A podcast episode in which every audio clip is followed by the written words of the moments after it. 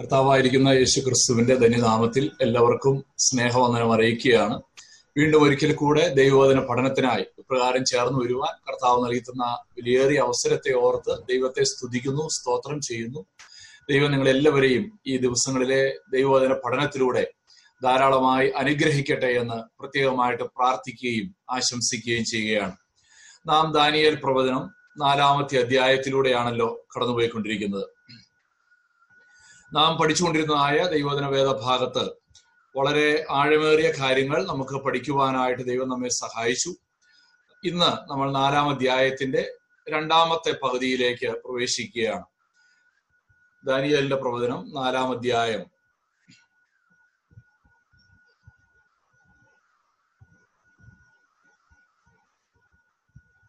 അതിന്റെ രണ്ടാമത്തെ പകുതിയിൽ നമ്മൾ ഇന്ന് പ്രവേശിക്കുകയാണ്. കഴിഞ്ഞ ക്ലാസ്സിൽ നാം ചിന്തിച്ചതായിരിക്കുന്ന കാര്യങ്ങൾ നമുക്കൊന്ന് ഓർക്കാം. നാലാം അധ്യായത്തെ നമ്മൾ പ്രധാനമായും മൂന്നായിട്ടാണ് തിരിച്ചത്. നാലാം അധ്യായത്തിന്റെ ഒന്ന് മുതൽ പതിനെട്ട് വരെയുള്ള വാക്യങ്ങൾ കഴിഞ്ഞ ക്ലാസ്സിൽ നമ്മൾ ചിന്തിച്ചു. അവിടെ നാം കണ്ടത് നെബുക്കത് നേസർ കണ്ടതായിരിക്കുന്ന സ്വപ്നത്തെ കുറിച്ചാണ് ആ സ്വപ്നം അത് നെബുക്കത് നേസർ ദാനിയേലിനോട് വിവരിച്ചു. എന്നാൽ ദാനിയേലിനോട് വിവരിച്ചതിന് ശേഷം ഉള്ളതായ കാര്യങ്ങളാണ് ഇന്ന് നാം പഠിക്കാനായിട്ട് പോകുന്നത്. അതുകൊണ്ട് ഇന്ന് നാം ദാനിയേൽ ആ സ്വപ്നത്തിന് കൊടുത്തതായ വ്യാഖ്യാനത്തിലേക്ക് ഒന്ന് കടന്നു പോകുവാനായിട്ട് ആഗ്രഹിക്കുകയാണ്. കൂടാതെ ആ സ്വപ്നത്തിന് എങ്ങനെയാണ് അത് പൂർത്തിയായത് അത് എങ്ങനെ നിവൃത്തിയായി എന്നുള്ളതും ഫുൾഫിൽമെന്റ് ഓഫ് ദ ഡ്രീം നമുക്ക് ഇന്ന് ചിന്തിക്കാനായിട്ട് കഴിയും. നമുക്ക് ആദ്യമേ പത്തൊൻപതാമത്തെ വാക്യത്തിലേക്ക് വരാം. ദാനിയൽ പ്രവചനം നാലാം അധ്യായം പത്തൊമ്പതാമത്തെ വാക്യം. നാം ഈ പുസ്തകം പഠിക്കാനായിട്ട് തുടങ്ങുമ്പോൾ ഒരു യഥാർത്ഥ പ്രവാചകനായിരിക്കുന്ന ദാനിയേലിനെ ഈ വേദഭാഗത്ത് നമുക്ക് കാണുവാനായിട്ട് കഴിയും.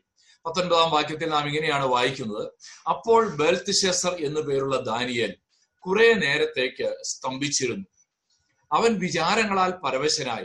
രാജാവ് അവനോട് ബെൽഷെസറെ സ്വപ്നവും അതിന്റെ അർത്ഥവും നിമിത്തം നീ പരവശനാകരുതേ എന്ന് കൽപ്പിച്ചു. ബെൽത്ത് ഉത്തരം പറഞ്ഞത് യജമാനനെ സ്വപ്നം തിരുമനസ്സിലെ ശത്രുക്കൾക്കും അതിന്റെ അർത്ഥം തിരുമനസ്സിലെ വൈരികൾക്കും ഭവിക്കട്ടെ. ദാനിയേലിനെ ഒരു യഥാർത്ഥ പ്രവാചകൻ എന്ന് നമുക്ക് ഇവിടെ വിശേഷിപ്പിക്കുവാനായിട്ട് കഴിയും. കാരണം തന്റെ മുൻപിലിരിക്കുന്ന നെബുക്കത് നെസറിനോട് പറയേണ്ടതായിരിക്കുന്ന സന്ദേശത്തെ കുറിച്ച് തിരിച്ചറിഞ്ഞപ്പോൾ എങ്ങനെയാണ് ദാനിയൽ പ്രതികരിച്ചത് എന്നുള്ളത് ഈ വേദഭാഗം നമ്മെ ഓർമ്മപ്പെടുത്തുകയാണ്. ആ സ്വപ്നം കേട്ടതായിരിക്കുന്ന ദാനിയൻ അവൻ അല്പസമയത്തേക്ക് വളരെയേറെ ട്രബിൾഡായി എന്നുള്ളത് സ്തംഭിച്ചിരുന്നു എന്ന് നമുക്ക് അവിടെ കാണുവാനായിട്ട് കഴിയും. The prophecy should trouble the prophet ഏതൊരു പ്രവാചകനും താൻ പറയാൻ പോകുന്നതായ സന്ദേശം അത് തന്റെ ഹൃദയത്തിന്റെ ഭാരമായി ഏറ്റെടുത്തിട്ട് വേണം മറ്റുള്ളവരോട് പറയുവാനായിട്ട്. നമ്മൾ മലാഹി പ്രവാചകന്റെ പുസ്തകത്തിലും ഹബക്കൂക്കിന്റെ പുസ്തകവും ഒക്കെ തുടങ്ങുമ്പോൾ ഉപയോഗിച്ചിരിക്കുന്ന ഒരു വാക്കുണ്ട്. പ്രവാചകം the burden of the Lord എന്ന് പറഞ്ഞാണ് ആരംഭിക്കുന്നത്. പ്രവാചകന്മാർ അവർ ദൈവത്തിന്റെ അരുളപ്പാടുകൾ ജനത്തോട് പങ്കുവെക്കുമ്പോൾ അത് ദൈവത്തിന്റെ ഹൃദയത്തിലുള്ളതായ ചിന്തയും ദൈവത്തിന് ആ വ്യക്തിയെ കുറിച്ചുള്ളതുമായ ഭാരമാണ്. ദൈവം ഒരു പ്രവാചകനെ തിരഞ്ഞെടുത്ത് അയക്കുമ്പോൾ ദൈവത്തിന് എന്തുമാത്രം ഭാരമുണ്ടോ അതേ ഭാരത്തോടെ വേണം നാം മറ്റുള്ളവരോട് ഈ സത്യങ്ങൾ വെളിപ്പെടുത്തുവാനായിട്ട്. വാസ്തവത്തിൽ ദാനിയേലിനെ ഒരു യഥാർത്ഥ നല്ല പ്രവാചകൻ എന്ന് പറയുവാനുള്ള കാരണം നെബുക്കത് നേസറിന് സംഭവിക്കാൻ പോകുന്നതിനെ കുറിച്ച് അല്ലെങ്കിൽ നെബുക്കത് നേസർ കണ്ടതായ സ്വപ്നത്തിന്റെ അർത്ഥത്തെ കുറിച്ച് മനസ്സിലാക്കിയപ്പോൾ ദാനിയേൽ വളരെ അസ്വസ്ഥനായി എന്നുള്ളത് നമുക്ക് അവിടെ കാണുവാനായിട്ട് കഴിയും. പ്രിയപ്പെട്ട ദൈവമക്കളെ നാം ഈ ലോകത്തോട് സുവിശേഷം വിളിച്ചു പറയുമ്പോൾ യഥാർത്ഥത്തിൽ ഹൃദയത്തിൽ ഭാരത്തോടെ മറ്റുള്ളവരോട് സുവിശേഷം പങ്കുവെക്കണമെങ്കിൽ ആ സുവിശേഷത്തിന്റെ പ്രസക്തിയും സുവിശേഷം വിശ്വസിക്കാത്ത ഒരു വ്യക്തിക്ക് സംഭവിക്കാൻ പോകുന്ന വലിയ അപകടങ്ങളും തിരിച്ചറിഞ്ഞുകൊണ്ട് നമുക്ക് അവരോട് സുവിശേഷം പങ്കുവെക്കുവാനായിട്ട് സാധിക്കേണ്ടത് ആവശ്യമായിട്ടുണ്ട്. ഇവിടെ നെബുക്കത് ദാവി ദാനിയലിനെ കുറിച്ച് നമുക്ക് കാണുവാൻ കഴിയുന്നു. നെബുക്കത് നേസർ കണ്ടതായിരിക്കുന്ന ആ സ്വപ്നവും അതിന്റെ അർത്ഥവും മനസ്സിലാക്കിയപ്പോൾ ദാനിയേൽ വളരെയേറെ അസ്വസ്ഥനായി എന്നുള്ളതാണ്. എന്തുകൊണ്ടായിരിക്കാം ദാനിയേൽ അസ്വസ്ഥനായത്? രണ്ട് സാധ്യതകളാണ് ഉള്ളത്. ഒന്നുകിൽ ദാനിയേൽ ആ നെബുക്കത് നെസറിന് സംഭവിക്കാൻ പോകുന്ന വലിയൊരു ജഡ്ജ്മെന്റ് അത് ദാനിയേലിന്റെ ഹൃദയത്തിൽ ഒരു ഭാരമായി വന്നു കാണണം. അതുമല്ലെങ്കിൽ ഈ കാര്യം എങ്ങനെ നെബുക്കത് നെസറിനോട് പറയും എന്നുള്ളതായിരിക്കാം.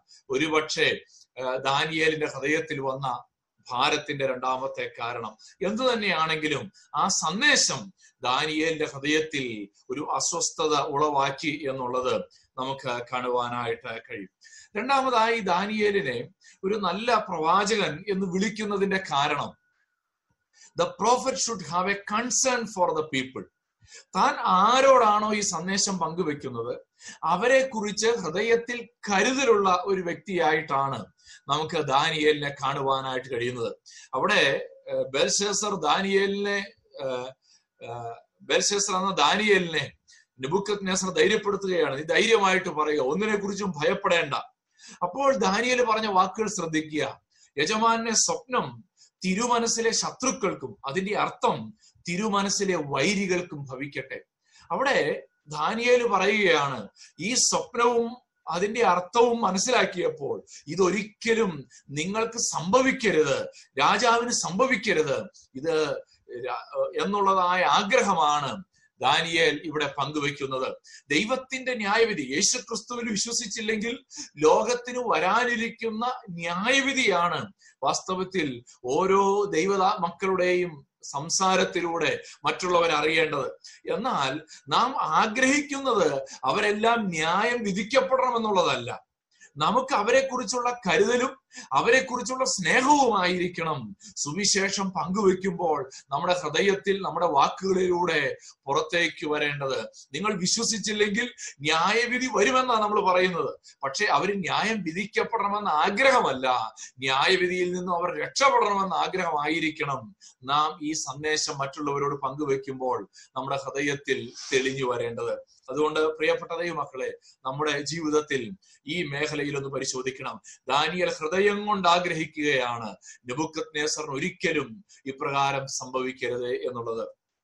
വാസ്തവത്തിൽ ഈ മേഖലയിലാണ് യോന പ്രവാചകൻ പരാജയപ്പെട്ടു പോയത്.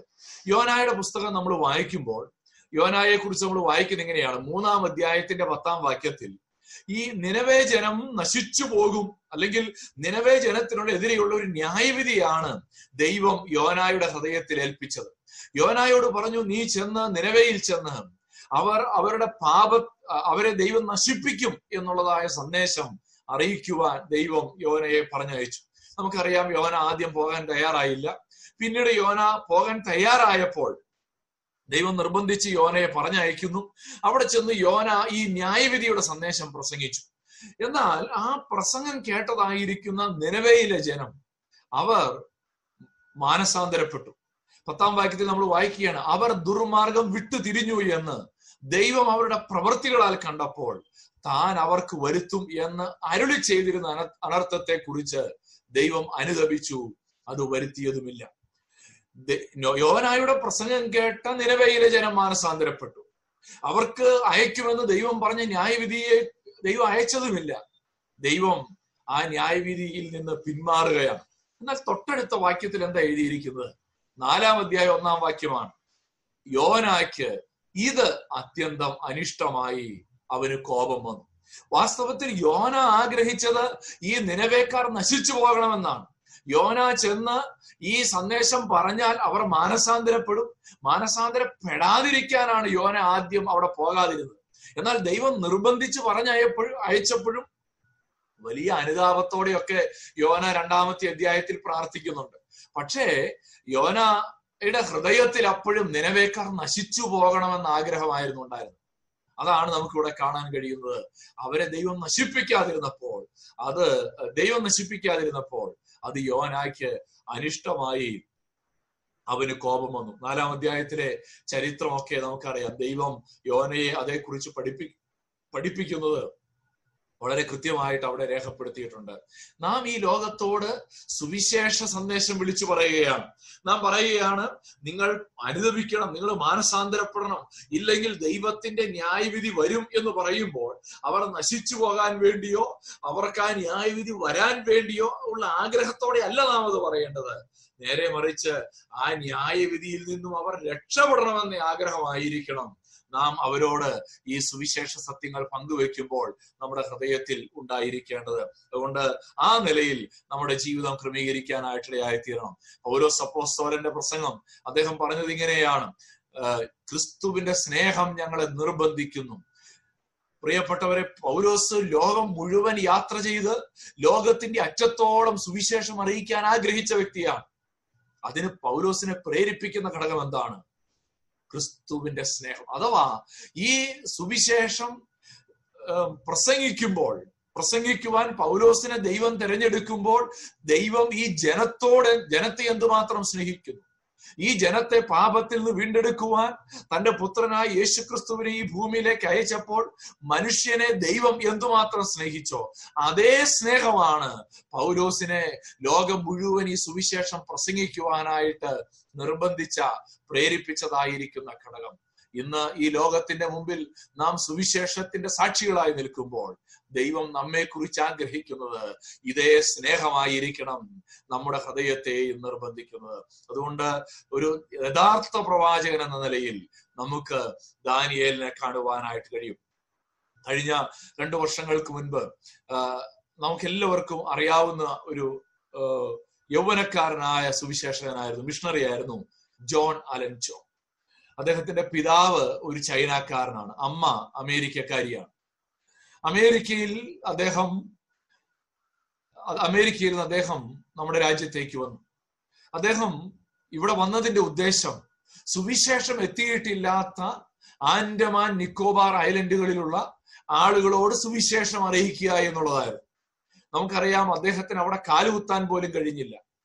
ഒന്ന് രണ്ട് വട്ടം വള്ളത്തിൽ ബോട്ടിൽ അദ്ദേഹം ആ ഐലൻഡിന്റെ അടുക്കൽ ചെന്നു. ഒരു ഒരിക്കൽ അവർ അദ്ദേഹത്തെ അമ്പ് ചെയ്തു എന്നാൽ തന്റെ കയ്യിലിരുന്ന ബൈബിളിലാണ് ആ അമ്പ് വന്ന് കൊണ്ടത് ആരോ കൊണ്ടത്. എന്നാൽ അടുത്ത പ്രാവശ്യം പോയപ്പോൾ അദ്ദേഹം അമ്പേറ്റ് മരണമടഞ്ഞതായിട്ട് നമ്മൾ വായിക്കുന്നുണ്ട്. അതിനെ അദ്ദേഹത്തിന്റെ അദ്ദേഹം മരിച്ചതിന് ശേഷം ഒരുപാട് ആളുകൾ അദ്ദേഹത്തെ വിമർശിച്ചു. ഒരു കൺവേർഷന് വേണ്ടി അവിടെയുള്ള ആളുകളെ മതം മാറ്റാൻ വേണ്ടി പോയ മനുഷ്യനാണ് അദ്ദേഹത്തിന് അങ്ങനെ തന്നെ വരണമെന്ന് പറഞ്ഞ ആൾക്കാരുണ്ട്. പല മിഷൻ സംഘടനകളും പറഞ്ഞു ഞങ്ങളോട് പറഞ്ഞിരുന്നെങ്കിൽ നമുക്ക് ഒരുമിച്ച് മുന്നോട്ട് പോകാമായിരുന്നല്ലോ. ഇങ്ങനെയുള്ള അപകടങ്ങൾ വരാതെ എന്ന് പറഞ്ഞവരുണ്ട്. എന്നാൽ ഞാൻ പറയട്ടെ ഈ ജോൺ അലൻ ചോയുടെ ഒരു ഫ്രണ്ട് പറഞ്ഞതായ ഒരു സ്റ്റേറ്റ്മെന്റ് ഇതാണ്. His motivation was love for the sentinels people if you believe in heaven and hell then what he did was the most loving thing anyone could do. John Middleton Ramsey എന്ന അദ്ദേഹത്തിന്റെ ഒരു front പറഞ്ഞതായ ഒരു statement ആണ്. ക്രിസ്തുവിന്റെ സ്നേഹമാണ്. അദ്ദേഹത്തിന്റെ ഈ ജോൺ അലൻചോയെ ഈ സെന്റിനൽസ് പീപ്പിളിന്റെ അടുക്കലേക്ക് പോകുവാൻ നിർബന്ധിച്ച കാര്യം എന്ന് പറയുന്നത് അല്ലെങ്കിൽ അദ്ദേഹത്തെ പ്രേരിപ്പിച്ചത് അവരോടുള്ളതായിരിക്കുന്ന സ്നേഹമാണ്. അവരുടെ അടുക്കൽ ചെന്ന് ഒരു ന്യായവിധി വരുമെന്നും ഒരു നിത്യ ശിക്ഷാവിധി ഉണ്ടെന്നും അതുകൊണ്ട് നിങ്ങൾ യേശു ക്രിസ്തു വിശ്വസിക്കണമെന്ന് ഒരു വ്യക്തി പറയാൻ പോകുമ്പോൾ പ്രിയപ്പെട്ട ദൈവമക്കളെ അവരോടുള്ള സ്നേഹമായിരിക്കണം ആ പ്രവർത്തിക്ക് നമ്മെ നിർബന്ധിക്കുന്നത്. നാം സ്വർഗത്തെക്കുറിച്ചും നരകത്തെക്കുറിച്ചും ഒക്കെ വിശ്വസിക്കുന്നുണ്ടെങ്കിൽ അവർക്ക് മനസ്സിലാക്കാൻ കഴിയുകയുള്ളൂ ആ സ്നേഹത്തെക്കുറിച്ച്. ഇന്ന് നമ്മുടെ ജീവിതത്തിൽ അങ്ങനൊരു സ്നേഹമുണ്ടോ? ശാന്തമായി പരിശോധിക്കേണ്ടത് ആവശ്യമായിട്ടുണ്ട്. അതുകൊണ്ട് ഒന്നാമത്തെ പ്രത്യേകത ഒരു യഥാർത്ഥ പ്രവാചകൻ അവൻ ആ സന്ദേശം അവന്റെ ഹൃദയത്തെ അലട്ടണം രണ്ട് ആ ജനത്തെക്കുറിച്ച് ആരോടാണോ ഈ സന്ദേശം പങ്കുവെക്കുന്നത്? അവരെ കുറിച്ച് ഒരു കരുതലുള്ള വ്യക്തിയായിരിക്കണം. മൂന്നാമതായി നാലാം അധ്യായത്തിന്റെ തന്നെ ഇരുപത്തിയേഴാമത്തെ വാക്യം. ഞാൻ പത്തൊൻപതാം വാക്യത്തിൽ നിന്ന് ഇരുപത്തിയേഴാം വാക്യത്തിലേക്ക് ഒന്ന് ജമ്പ് ചെയ്യുകയാണ്. നമ്മൾ തിരിച്ച് ഇരുപതാം വാക്യത്തിലേക്ക് പോകും. ഇരുപത്തിയേഴാം വാക്യത്തിൽ നാം ഇങ്ങനെ വായിക്കുന്നു. ആകയാൽ രാജാവേ ദാനിയൽ സ്വപ്നത്തിന്റെ അർത്ഥം വ്യാഖ്യാനിച്ചതിന് ശേഷമാണ് ഈ വാക്യം എഴുതിയിരിക്കുന്നത്. ആകയാൽ രാജാവെ എന്റെ ആലോചന തിരുമനസ്സിലേക്ക് പ്രസാദമായിരിക്കട്ടെ. നീതിയാൽ പാപങ്ങളെയും ദരിദ്രന്മാർക്ക് കൃപ കാട്ടുന്നതിനാൽ അകൃത്യങ്ങളെയും പരിഹരിച്ചു കൊള്ളുക. അതിനാൽ പക്ഷേ തിരുമനസ്സിലെ ദീർഘകാലം സുഖകാലം ദീർഘമായി നിലനിൽക്കും. അവിടെ ദാനിയൽ നെബുക്കത് നെസറിനോട് പറയുന്ന ഒരു യഥാർത്ഥ പ്രവാചകന്റെ ലക്ഷണം എ കോൾ ടു റിപ്പൻഡൻസ് നെബുക്കത് നേസറിനെ മാനസാന്തരത്തിലേക്ക് ക്ഷണിക്കുകയാണ്. നെബുക്കത് നേസർ ദാനിയലിനെ വിളിച്ചത് സ്വപ്നത്തിന്റെ അർത്ഥം പറയാൻ വേണ്ടിയാണ്. എന്നാൽ ഒരു യഥാർത്ഥ പ്രവാചകൻ കേവലം ആ സ്വപ്നത്തിന്റെ അർത്ഥം പറഞ്ഞ് അവസാനിപ്പിക്കുകയല്ല. പിന്നെയോ സ്വപ്നത്തിന്റെ അർത്ഥം പറഞ്ഞതിനു ശേഷം മാനസാന്തരത്തിലേക്ക് അനുതാപത്തിലേക്ക് റിപ്പൻഡൻസിലേക്ക് ആ വ്യക്തിയെ ക്ഷണിക്കുന്നതാണ്. പ്രിയപ്പെട്ട ദൈവമക്കളെ ദൈവം നമ്മെ കുറിച്ചും ആഗ്രഹിക്കുന്നതാണ്. നാം ഒരു വ്യക്തിയോട് ചിലപ്പോൾ ഒരു വ്യക്തിയുടെ രോഗത്തിന് വേണ്ടി പ്രാർത്ഥിക്കാനായിരിക്കാം നമുക്കൊരു അവസരം കിട്ടുന്നത്. എന്നാൽ പ്രാർത്ഥിച്ച് തിരിച്ചു പോന്നാൽ മാത്രം പോരാ. വാസ്തവത്തിൽ ആ വ്യക്തിയുടെ അനുത മാനസാന്തരത്തിലേക്ക് നയിക്കുന്ന രക്ഷയിലേക്ക് നയിക്കുന്ന നിലയിൽ ആ വ്യക്തിയെ ക്രിസ്തുവിങ്കിലേക്ക് ക്ഷണിക്കുവാൻ ആഹ്വാനം ചെയ്യുവാൻ എനിക്കും നിങ്ങൾക്കും കഴിയേണ്ടത് ആവശ്യമായിട്ടുണ്ട്. നമുക്കറിയാം ദാവീദിന്റെ വീട്ടിലേക്ക് നാദാൻ പ്രവാചകൻ കയറി ചെല്ലുകയാണ്. ദാവീദ് ഒരു പാപം ചെയ്തു. ബത്സേബയോട് വ്യഭിചാരം ചെയ്തു. ഊരിയാവിനെ കൊല്ലിച്ചു. ആരും അറിയാതെ അത് രഹസ്യമാക്കി വെച്ചിരിക്കുകയാണ്. എന്നാൽ പ്രവാചകനായിരിക്കുന്ന നാദാൻ ഒരു കഥ പറഞ്ഞുകൊണ്ടാണ് കയറി ചെന്നത്. നമുക്ക് ആ കഥയൊക്കെ നന്നായിട്ട് അറിയാം. ഒരു കഥ പറഞ്ഞുകൊണ്ട് കയറി ചെല്ലുന്ന നാദാൻ ആ കഥ പറഞ്ഞിട്ട് പോരുകയല്ല. ഏറ്റവും ഒടുവിൽ ദാവീദിന് നേരെ വിരൽ ചൂണ്ടി ആ മനുഷ്യൻ നീ തന്നെ അതെ അനുതാപത്തിലേക്ക് ക്ഷണിക്കാത്ത മാനസാന്തരത്തിലേക്ക് ക്ഷണിക്കാത്ത യേശുക്രിസ്തുവിന്റെ കാൽവറി ക്രൂശിലേക്ക് നോക്കി രക്ഷിക്കപ്പെടുവാൻ എൻകറേജ് ചെയ്യാത്ത ഓൾട്ടർ കോൾ കൊടുക്കാത്ത ഒരു സുവിശേഷ സന്ദേശവും പൂർണമല്ല എന്നുള്ളത് നാം മനസ്സിലാക്കിയിരിക്കണം. ഒരു യഥാർത്ഥ പ്രവാചകൻ ഒരു യഥാർത്ഥ ദൈവദാസന്റെ കടമ ആളുകളെ അനുതാപത്തിലേക്ക് ക്ഷണിക്കുകയാണ്. നമുക്കറിയാം ഇപ്പോൾ ഒത്തിരി പോപ്പുലറായ പ്രീച്ചേഴ്സ് ഉണ്ട്. പലരും രോഗികൾക്ക് വേണ്ടി പ്രാർത്ഥിക്കും. അനേക രോഗികൾ സൗഖ്യമാകുന്നു. നമ്മൾ അങ്ങനെയുള്ള ഒരുപാട് സാക്ഷ്യങ്ങൾ കേൾക്കും. എന്നാൽ ഒരു ചോദ്യമുണ്ട്. അവരെ അനുതാപത്തിലേക്ക് നയിക്കുന്ന അവരെ മാനസാന്തരത്തിലേക്ക് നയിക്കുന്ന ഒരു ഓൾട്ടർ കോഡ് കൊടുക്കുക പാപത്തെ ഏറ്റുപറഞ്ഞ് അനുഗമിക്കണമെന്ന് ചൂണ്ടിക്കാണിക്കാത്ത ഒരു സന്ദേശം എങ്ങനെയാണ് അത് ദൈവീകമായി തീരുന്നത്?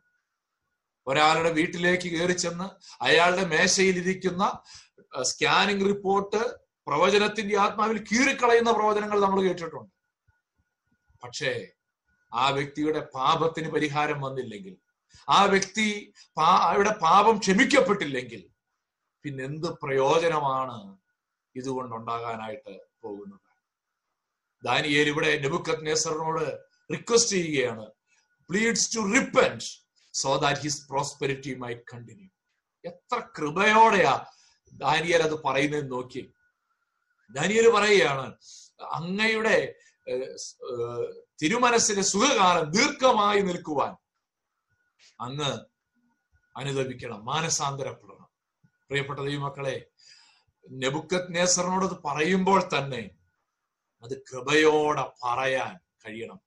നമ്മളാണെങ്കിൽ ഒന്ന് ചിന്തിച്ചു നോക്കിയേ ഞാനാണെങ്കിൽ ചിലപ്പോൾ ഇങ്ങനെ ചിന്തിക്കുകയാണ്. നീയല്ലേ ഞങ്ങളുടെ പിള്ളേരെ തീയിലേക്ക് ഇടാൻ പറഞ്ഞത്? ഇപ്പൊ എങ്ങനെ ഉണ്ട് അല്ലേ? അങ്ങനെ പറയാൻ സാധ്യതയുണ്ട്. എന്നാൽ ദാനിയൽ വളരെ കൃപയോടെ താൻ ആ താൻ ഏത് രാജാവിന്റെ കീഴിലാണോ ജോലി ചെയ്യുന്നത് അദ്ദേഹത്തോടുള്ള തന്റെ ലോയൽറ്റി ഒക്കെ ദാനിയൽ അവിടെ പ്രകടിപ്പിക്കുകയാണ്. ഒരു യഥാർത്ഥ പ്രവാചകൻ. ആരും നശിച്ചു പോകണമെന്നല്ല അവൻ ആഗ്രഹിക്കുന്നത്. അവന്റെ ആഗ്രഹം അവരുടെ മാനസാന്തരമാണ്. He delivers harsh truth with enormous grace ഈ സുവിശേഷം പലർക്ക് ഇഷ്ടമല്ല. കാരണം എന്താണെന്നറിയാമോ? സുവിശേഷം ന്യായവിധിയെ ഓർമ്മപ്പെടുത്തുന്നതാണ്. സുവിശേഷം പാപത്തെ ഓർമ്മപ്പെടുത്തുന്നതാണ്. അനുദപിക്കണമെന്ന് ആവശ്യപ്പെടുന്നതാണ്. എന്നാൽ അതേ സന്ദേശം കൃപയോടെ പറയുവാൻ എനിക്കും നിങ്ങൾക്കും കഴിയേണ്ടത് ആവശ്യമായിട്ടുണ്ട്. പക്ഷേ വേറൊരു കാര്യം കൂടെ ഞാൻ പറഞ്ഞോട്ടെ. He compromises neither truth nor grace ഈ സത്യം പറയുമ്പോൾ അതിരിച്ചിരെ കോംപ്രമൈസ് ചെയ്ത് പറയല്ല. ഗ്രേസിലും കോംപ്രമൈസ് ഇല്ല. എത്രമാത്രം ഗൗരവത്തോടെ അത് പറയണമോ അത്രമാത്രം ഗൗരവത്തോടെ അത് പറയണം. എന്നാൽ എന്തുമാത്രം കൃപയോടെ അത് പറയണമോ അത്രയും കൃപയോടെ അത് പറയണം. രണ്ടു ഭാഗത്തും കോംപ്രമൈസ് ഇല്ല. സത്യം സത്യമായി പറയുമ്പോൾ തന്നെ അത് കൃപയോടെ പറയുന്നവനായിരുന്നു ദാനിയേലെന്ന് നമുക്ക് ഇവിടെ കാണുവാനായിട്ട് കഴിയും. ഞാൻ വിശ്വസിക്കുന്നു. ഇന്ന് രാവിലെ നമ്മൾ ഈ ദൈവോധനത്തിന്റെ കീഴിലിരിക്കുമ്പോൾ ഇത് മറ്റുള്ളവരോട് സുവിശേഷം പറയാനുള്ള നമ്മുടെ ഹൃദയത്തിലെ ഒരു വലിയ വെല്ലുവിളിയാണ്. ഞാൻ രക്ഷിക്കപ്പെടുന്നത് എന്റെ എഞ്ചിനീയറിംഗ് പഠനത്തിന് തൊട്ടു മുൻപാണ്. തൊട്ടു മുൻപുള്ള സമയത്താണ് ഞാൻ രക്ഷിക്കപ്പെട്ടത്. രക്ഷിക്കപ്പെട്ടിട്ട് കോളേജിലേക്കൊക്കെ ചെന്നപ്പോൾ എല്ലാവരോടും സുവിശേഷം പറയുകയാണ്. പക്ഷെ പലപ്പോഴും ഈ ഗ്രേസ് ഇല്ലാതെയാ പറഞ്ഞത്. ഒത്തിരി ഹാർഷായിട്ടൊക്കെയാ സുവിശേഷം പറഞ്ഞത്. അതൊക്കെ അനേകരെ സുവിശേഷത്തിൽ നിന്ന് അകറ്റിയിട്ടേ ഉള്ളൂ. ഞാൻ അങ്ങനെ മനസ്സിലാക്കുന്നത് എന്നാൽ പ്രിയപ്പെട്ട മക്കളെ ഇത് കൃപയുടെ സുവിശേഷമാണെങ്കിൽ അത് കൃപയോടെ പറയാൻ എനിക്ക് നിങ്ങൾക്കും കഴിയണം. ജഡ്ജ് ചെയ്യുന്നത് പോലെ സുവിശേഷം പറഞ്ഞാൽ അതൊരിക്കലും ദൈവത്തിന്റെ പ്രവൃത്തിയായി മാറും എന്ന് ഞാൻ വിശ്വസിക്കുന്നില്ല. നാം ദൈവത്തിന്റെ പക്ഷത്ത് നിന്ന് നാം പറയണം ഈ ന്യായവിധി അത് നമ്മുടെ ഹൃദയത്തെ അസ്വസ്ഥമാക്കണം. കേൾക്കുന്ന ജനത്തോട് നമ്മുടെ ഹൃദയത്തിനൊരു അനുതാ ഒരു അനുകമ്പ ഉണ്ടാകണം ഒരു കമ്പാഷൻ ഉണ്ടാകണം മൂന്ന് അവരെ അനുതാപത്തിലേക്ക് ക്ഷണിച്ചുകൊണ്ട് വേണം. അവർക്ക് വേണ്ടി പ്രാർത്ഥിക്കാം അവർക്ക് വേണ്ടി പല സഹായങ്ങളും ചെയ്യാം. എന്നാൽ അനുതാപത്തിലേക്കും മാനസാന്തരത്തിലേക്കും നയിക്കാതെ നാം ഒരിക്കലും നമ്മുടെ സന്ദേശം അവസാനിപ്പിക്കരുത്.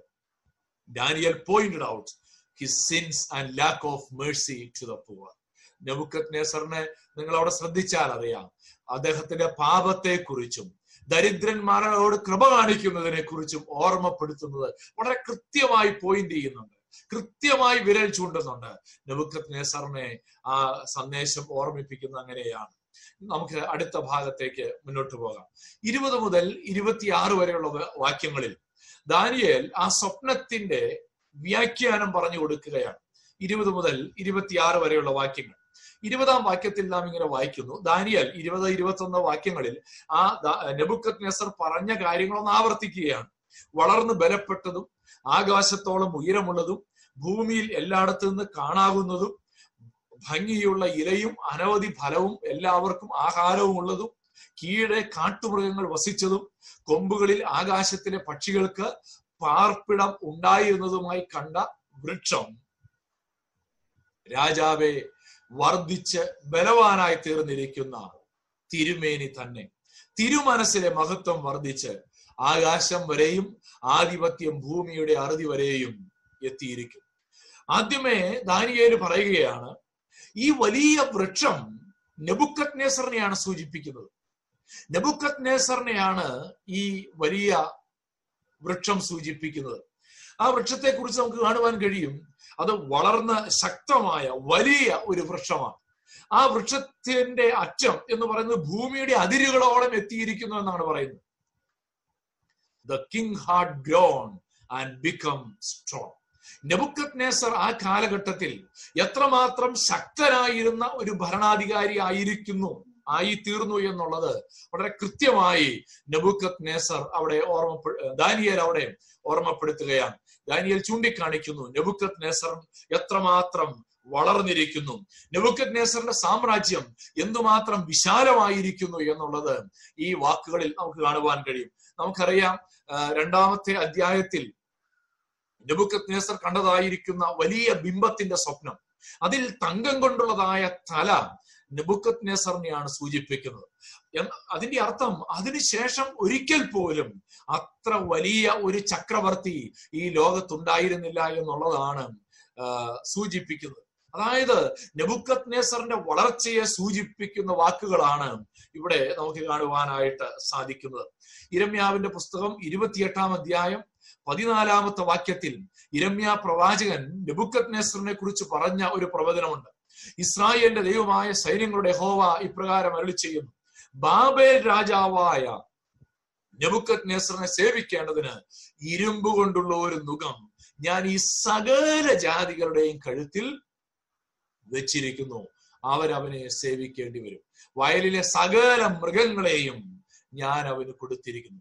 ഈ നെബുക്കത്നേസറിന്റെ കീഴിൽ ആരൊക്കെ വരുമെന്ന് ചോദിച്ചാൽ നെബുക്ക് സകല ജാതികളെയും നെബുക്കത്നേസറിന്റെ കീഴിലേക്ക് ദൈവം കൊണ്ടുവന്നിരിക്കുകയാണ്. ആ കാലഘട്ടത്തിൽ നെബുക്കത്നേസർ ചോദ്യം ചെയ്യാൻ കഴിയാത്ത ഒരു ഏകാധിപതിയായിട്ട് ഒരു ചക്രവർത്തിയായി ആ കാലഘട്ടത്തിൽ മാറ്റപ്പെട്ടു എന്നുള്ളത് നമുക്ക് ഈ വാക്യങ്ങളിൽ കാണുവാനായിട്ട് കഴിയും. His dominion was to the end of the earth ഭൂമിയുടെ അറ്റത്തോളം ഈ നെബുക്കത് നേസറിന്റെ ശക്തിയും പ്രഭാവം ഉണ്ടായിരുന്നു. അതിന്റെ അർത്ഥം ലോകത്തിന്റെ എല്ലാ രാജ്യങ്ങളും നെബുക്കത് നെസറിന്റെ കീഴിലായി എന്നുള്ളതല്ല. നമുക്കറിയാം ഇപ്പോൾ അമേരിക്ക നമ്പർ വൺ ശക്തിയാണ് എന്ന് പറയുമ്പോൾ ഇന്ത്യ അമേരിക്കയുടെ കീഴിൽ ഒരു പൊളിറ്റിക്കൽ കിങ്ഡമായി നിൽക്കുന്നു എന്നല്ലല്ലോ അതിന്റെ അർത്ഥം. പക്ഷേ ഒരു വിധേയത്വം ലോകത്തെ അനേക രാജ്യങ്ങൾക്ക് പൊളിറ്റിക്കലി അവരുടെ കീഴിൽ അല്ലെങ്കിലും ഒരു വിധേയത്വം ഒക്കെ ഉണ്ടാകുന്ന രീതിയിൽ. അന്ന് അങ്ങനെയാണെങ്കിൽ ഇന്ന് അമേരിക്ക അങ്ങനെയാണെന്ന് ഞാൻ അവകാശപ്പെടുകയല്ല. എന്നാൽ ഞാൻ പറയുന്ന ആ നിലയിൽ ഒരു ലോക പോലീസ് എന്നൊക്കെ അമേരിക്കയെ വിളിക്കുന്നത് പോലെ ആ കാലഘട്ടത്തിൽ ബാബിലോൺ സാമ്രാജ്യം നെബുക്കത് നെസറിന്റെ സാമ്രാജ്യം ചോദ്യം ചെയ്യാൻ കഴിയാത്ത ഒരു വെല്ലുവിളി ഉയർ ഇല്ലാത്ത ഒരു സാമ്രാജ്യമായി മാറ്റപ്പെട്ടു എന്നുള്ളത് സകല ജാതികളും നെബുക്കത് നെസറിന്റെ കീഴിലായിത്തീർന്നു. നമുക്കറിയാം അതിനു മുന്നമേ അസീറിയൻ സാമ്രാജ്യമായിരുന്നു. അസീറിയെ തോൽപ്പിച്ചുകൊണ്ടാണ് നെബുക്കത് നെസർ ഒരു വലിയ ശക്തിയായി ഉയർന്നു വന്നത്. എരിശിലേം ഉൾപ്പെടെയുള്ള ഭൂപ്രദേശങ്ങൾ ഒക്കെ നെബുക്കത് നെസറിന്റെ സാമ്രാജ്യത്തിന്റെ കീഴിലായിരുന്നു. എന്നാൽ അവിടെ നാം മനസ്സിലാക്കേണ്ട ഒരു കാര്യം the tree was not created primarily for its own glory. ഈ വൃക്ഷത്തെ നെബുക്കത്നേസറിനെ ഒരു വൃക്ഷത്തോടാണ് ഉപമിച്ചിരിക്കുന്നത്. ദൈവം എന്തുകൊണ്ടാണ് നെബുക്കത്നേസറിന് ഇത്ര വലിയൊരു സാമ്രാജ്യം ദൈവമായിട്ട് ഏൽപ്പിച്ചു കൊടുത്തതാണ്? നമ്മൾ ഇരമ്യാവ് ഇരുപത്തെട്ടിന്റെ പതിനാലിൽ വായിക്കുന്നത് ദൈവം നെബുക്കത്നേസറിന്റെ കയ്യിലേക്ക് സകല ജാതികളെയും ഏൽപ്പിച്ചു കൊടുക്കുകയാണ്. അങ്ങനെ ഏൽപ്പിച്ചു കൊടുക്കുമ്പോൾ അത് നെബുക്കത്ത് എന്തിനു വേണ്ടിയാണ് ഏൽപ്പിച്ചു കൊടുത്തത്? അത് നെബുക്കത്ത് നെസർ വലിയവനാണെന്ന് കാണിക്കാനാണ്. നമ്മൾ ഈ വാക്യത്തിൽ കാണുന്നുണ്ട് വയലിലെ മൃഗങ്ങളെയും ഞാൻ അവന് കൊടുത്തിരിക്കുന്നു. എന്തിനാണ് ഇത് കൊടുത്തത്? നമ്മൾ ആ സ്വപ്നത്തെ കുറിച്ച് പറഞ്ഞപ്പോൾ അവിടെ കാണുന്നുണ്ട് ആ വൃക്ഷത്തിന്റെ കീഴിൽ ആ വൃക്ഷത്തിലാണ് സകല ജീവജാലങ്ങളുടെയും തണൽ. പക്ഷികൾ ആ വൃക്ഷത്തിൽ കൂടുകൂട്ടുന്നു.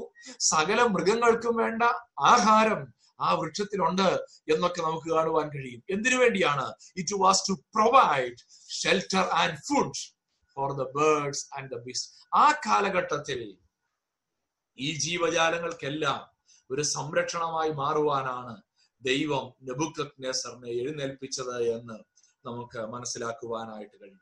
എന്നാൽ നെബുക്കത് ഇത് മനസ്സിലാക്കുന്നതിൽ പരാജയപ്പെട്ടു. നെബുക്കത് അതിനെ സ്വന്തം മഹത്വമായിട്ടൊക്കെ നമ്മൾ അതിനെക്കുറിച്ച് പിന്നീട് കാണും. നെബുക്കത്നേസർ അതിനെ സ്വന്തം മഹത്വമായിട്ടാണ് പലപ്പോഴും ചിന്തിച്ചതും മനസ്സിലാക്കിയതും. അത് വലിയ ഒരു ന്യായവിധിയായിട്ട് മാറുകയാണ്. നമുക്ക് തുടർന്ന് ചിന്തിക്കാം. ഇരുപത്തി മൂന്ന് മുതലുള്ള വാക്യങ്ങൾ. ഒരു ദൂതൻ ഒരു പരിശുദ്ധൻ തന്നെ സ്വർഗത്തിൽ നിന്ന് ഇറങ്ങി വന്നു. വൃക്ഷത്തെ വെട്ടിയിട്ട് നശിപ്പിച്ചു കളവി. എങ്കിലും അതിന്റെ തായ്വേർ വയലിലെ ഇളംപുല്ലിൽ ഇരുമ്പും താമ്രവും കൊണ്ടുള്ള ബന്ധനത്തോടുകൂടെ ഭൂമിയിൽ വെച്ചേക്കുവിൻ. അവൻ ആകാശത്തിലെ മഞ്ഞുകൊണ്ട് നനയട്ടെ. അവന് ഏഴു കാലം കഴിയുന്നത് വരെ അവന്റെ ഉപജീവനം കാട്ടുകഴുതകളോടുകൂടെ ആയിരിക്കട്ടെ എന്നിങ്ങനെ പറയുന്നത് രാജാവ് കണ്ടുവല്ലോ. ഇവിടെ ദാനിയേൽ സ്വപ്നത്തിന്റെ രണ്ടാമത്തെ എലമെന്റിലേക്ക് പോവുകയാണ്. എന്താണ് രണ്ടാമത്തെ എലമെന്റ് ആ വൃക്ഷത്തെ വെട്ടി തീയിലിട്ട് നശിപ്പിച്ച് കളവിനെന്നാണ് ഒരു ദൂതൻ അവിടെ വിളിച്ചു പറഞ്ഞതായിട്ട് നമുക്ക് കാണുവാൻ കഴിയുന്നത്. നമുക്ക് മുന്നോട്ട് പോകാം അത് മനസ്സിലാക്കാൻ. ദാനിയേൽ അതിന്റെ അർത്ഥം പറയുകയാണ് രാജാവെ അതിന്റെ അർത്ഥം ഇതാകുന്നു. എന്റെ യജമാനായ രാജാവിന്റെ മേൽ വരുന്ന അത്യുന്നതനായവന്റെ വിധി ഇത് തന്നെ. ദൈവത്തിന്റെ ന്യായവിധി നെബുക്കത് നേസറിന്റെ മേൽ വരാൻ പോകുന്നു എന്ന് ദാനിയൽ നെബുക്കത് നേസറിനെ ഓർമ്മപ്പെടുത്തുകയാണ്. എന്താണ് ആ ന്യായവിധി? തിരുമേനിയെ മനുഷ്യരുടെ ഇടയിൽ നിന്ന് നീക്കിക്കളയും. തിരുമനസിലെ വാസം കാട്ടുമൃഗങ്ങളോട് കൂടെയാകും. തിരുമേനിയെ കാളയെപ്പോലെ പുല്ലു തീറ്റും. തിരുമേനി ആകാശത്തിലെ മഞ്ഞുകൊണ്ട് നനയും. മനുഷ്യരുടെ രാജ്യത്വത്തിന്മേൽ അത്യുന്നതനായവൻ വാഴുകയും അതിനെ തനിക്ക് ബോധിച്ചവന് കൊടുക്കുകയും ചെയ്യുന്നുവെന്ന് തിരുമനസ്സുകൊണ്ട് അറിയുന്നത് വരെ ഏഴ് കാലം കഴിയും. ആ വൃക്ഷത്തെ വെട്ടി വെട്ടുന്നതിനെ കുറിച്ച് അതിന്റെ കൊമ്പുകൾ വെട്ടുന്നതിനെ കുറിച്ച് ദാനിയൽ വ്യാഖ്യാനിക്കുന്നതാണ് നമുക്ക് ഇവിടെ കാണുവാനായിട്ട് സാധിക്കുന്നത്. എന്താണ് ദാനിയൽ അതിന് കൊടുത്തതായ ആശയങ്ങൾ? ഇരുപത്തിമൂന്ന് മുതൽ ഇരുപത്തി അഞ്ച് വരെയുള്ള വാക്യങ്ങളിൽ നമുക്ക് കാണുവാൻ കഴിയുന്നത് the king shall be driven from men dwell among bees and eat grass like oxen ഒരു കാളയെ പോലെ നെബുക്കത് നേസർ ഒരു മൃഗത്തെ പോലെ നെബുക്കത് നേസർ മനുഷ്യ സ്വഭാവം വിട്ട് മനുഷ്യരുടെ ഇടയിൽ നിന്ന് നീങ്ങിപ്പോയിട്ട് നെബുക്കത് നേസർ മൃഗങ്ങളോടുകൂടി ആയിരിക്കുന്ന ദയനീയമായ ഒരു കാഴ്ചയാണ് ഇവിടെ നെബുക്കത് നേസർ ചൂണ്ടിക്കാണിക്കുന്നത് ദാനിയേൽ ചൂണ്ടിക്കാണിക്കുന്നു. മനഃശാസ്ത്രപരമായി അതൊരു പ്രത്യേക രോഗമായിട്ടും വ്യാഖ്യാനിക്കപ്പെടുന്നുണ്ട്. ഒരു മെന്റൽ ഇൽനെസ് ആണ്. ആ രോഗത്തിന്റെ പേരാണ് ബോൺത്രോപ്പി എന്ന ഒരു രോഗമായിട്ട് പറയുന്നുണ്ട്. സോൺത്രോപ്പി എന്ന് പറയുന്ന ഒരു രോഗമുണ്ട്. അത് മൃഗ ഒരു മൃഗമാണെന്ന് ചിന്തിക്കണം എന്നാൽ അതിനകത്ത് കുറച്ചുകൂടെ സ്പെസിഫിക് ആണ് ബോൺത്രോപ്പി എന്ന രോഗം. കാള കാളയോടാണ്. കാളയെ പോലെ പുല്ലുതീറ്റു എന്നാണ് പറഞ്ഞിരിക്കുന്നത്. A person thinks himself to be an ox ഒരു കാളയായി സ്വയം ഒരു മനുഷ്യന് തോന്നുമ്പോൾ ആ അവസ്ഥയ്ക്ക് പറയുന്ന പേരാണ് ബോൺത്രോപ്പി ഇത് ഒരു രോഗമായിട്ട് തന്നെയാണോ നമുക്ക് അറിഞ്ഞുകൂടാ കാരണം അതിനെ നമ്മൾ അതിന്റെ ഫുൾഫിൽമെന്റിനെ കുറിച്ച് പറയുമ്പോൾ അത് നമുക്ക് കൂടുതൽ മനസ്സിലാക്കുവാനായിട്ട് കഴിയും. എന്ത് എന്തൊക്കെ തന്നെയാണെങ്കിലും നെബുക്കത് നേസർ അങ്ങനെ ഒരു മാനസികാവസ്ഥയിലേക്ക് പോയതായിട്ട് അഞ്ച് ഇവിടെ കാണുവാനായിട്ട് കഴിയുന്നുണ്ട്. അവിടെ എത്ര കാലഘട്ടത്തിലേക്കാണ് നെബുക്കത് നേസർ ഒരു കാളയെ പോലെ ഒരു മൃഗത്തെ പോലെയായി തീർന്നത് സെവൻ ടൈംസ് ഏഴ് കാലം എന്നാണ് നമ്മൾ അവിടെ വായിച്ചത്. സെവൻ ടൈംസ് എന്നാൽ ആ സെവൻ ടൈംസ് എന്നുള്ളത് വർഷത്തെയാണ് സൂചിപ്പിക്കുന്നത്. വേണമെങ്കിൽ നമുക്ക് പറയാം അത് ദിവസത്തെയോ ആഴ്ചകളെയോ ഏഴ് ദിവസം എന്നോ ഏഴാഴ്ച എന്നോ ഏഴ് മാസമെന്നോ ഏഴ് വർഷമെന്നോ ഒക്കെ നമുക്ക് വേണമെങ്കിൽ അതിനെ വ്യാഖ്യാനിക്കാം. എന്നാൽ ബൈബിളിൽ ഈ കാലം ടൈംസ് എന്നുള്ളതിനെ പ്രധാനമായും കാണുവാൻ ഒരു പ്രവചന ഭാഷ എന്ന് പറയുന്നത് വർഷത്തെയാണ് സൂചിപ്പിക്കുന്നത്. വെളിപ്പാട് പുസ്തകം നമുക്കറിയാം. ദാനിയേലിന്റെ പുസ്തകവുമായിട്ട് വളരെ പ്രവചനപരമായ പ്രവചന ഭാഷ പ്രോഫറ്റിക് ലാംഗ്വേജ് ഉപയോഗിച്ചിരിക്കുന്ന ഒരു പുസ്തകമാണ്. വെളിപ്പാട് റെവലേഷൻസ് ട്വൽവ് ഫോർട്ടീൻ നമ്മൾ വായിക്കുമ്പോൾ അവിടെ കാണുവാൻ കഴിയുന്നത് മൂന്നര വർഷം എന്നുള്ളതിന് അവിടെ ഉപയോഗിച്ചിരിക്കുന്ന ഭാഷാ പ്രയോഗം ഇങ്ങനെയാണ്. അപ്പോൾ സ്ത്രീക്ക് മരുഭൂമിയിൽ തന്റെ സ്ഥലത്തേക്ക് പറന്നു പോകേണ്ടതിന് വലിയ കഴുകിന്റെ രണ്ട് ചിറക് ലഭിച്ചു. അവിടെ അവളെ സർപ്പത്തോട് അകലെ ഒരു കാലവും ഇരുകാലവും പിന്നെ ഒരു അരക്കാലവും. അതായത് മൊത്തം മൂന്നര വർഷം. ഒരു കാലം ഒരു വർഷം. ഇരുകാലം രണ്ടു വർഷം. അപ്പോ മൊത്തം മൂന്ന് വർഷമായി. പിന്നെ ഒരു അരക്കാലം അതായത് മൂന്നര വർഷം. മൂന്നര വർഷം എന്ന് പറയാനായിട്ട് അവിടെ ഉപയോഗിച്ചിരിക്കുന്നത് ഒരു കാലം ഇരുകാലം അരക്കാലം എന്നാണ്.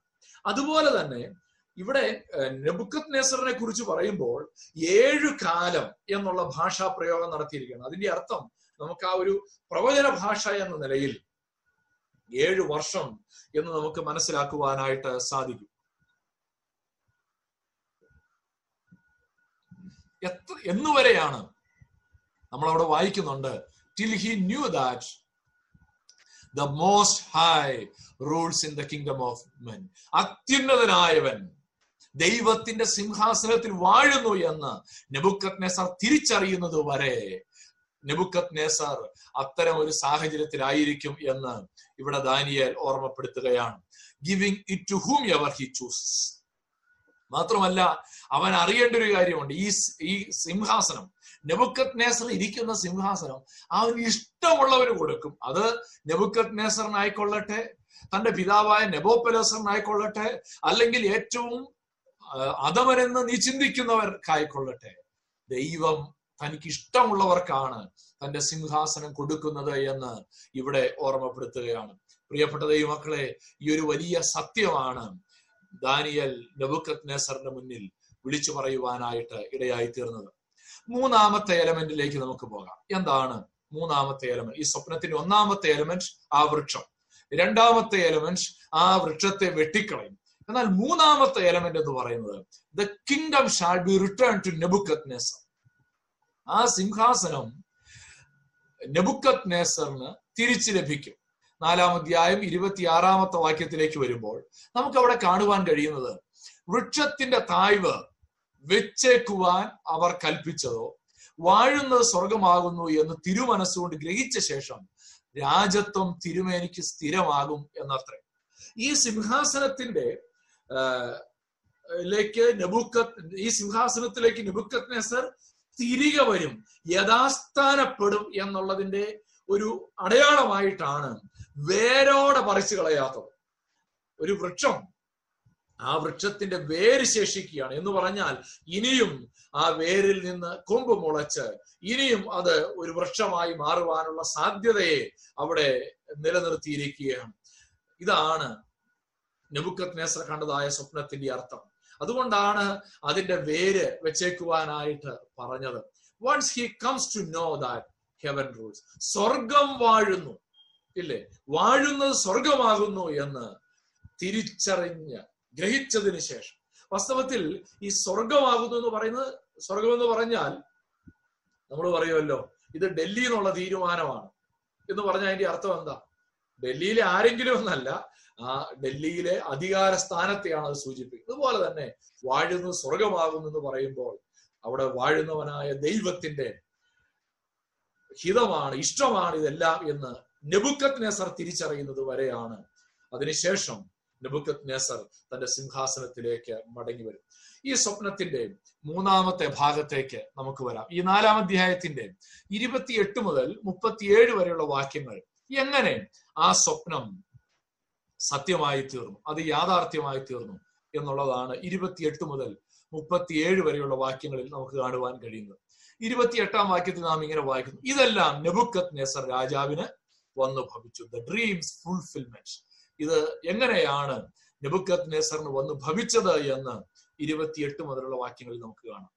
നമുക്കറിയാം ഇരുപത്തി ഒൻപത് മുപ്പത് വാക്യങ്ങളിൽ നെബുക്കത് നെസർ ഒരു വർഷത്തിന് ശേഷം അവന്റെ ജീവിതത്തിൽ സംഭവിച്ച കാര്യങ്ങൾ രേഖപ്പെടുത്തിയിരിക്കുകയാണ്. ഇരുപത്തി ഒൻപതാം വാക്യത്തിൽ. പന്ത്രണ്ട് മാസം കഴിഞ്ഞിട്ട് ഒരു വർഷം കഴിഞ്ഞിട്ട് അവൻ ബാബേലിലെ രാജമന്ദിരത്തിന്മേൽ ഉലാവിക്കൊണ്ടിരുന്നു.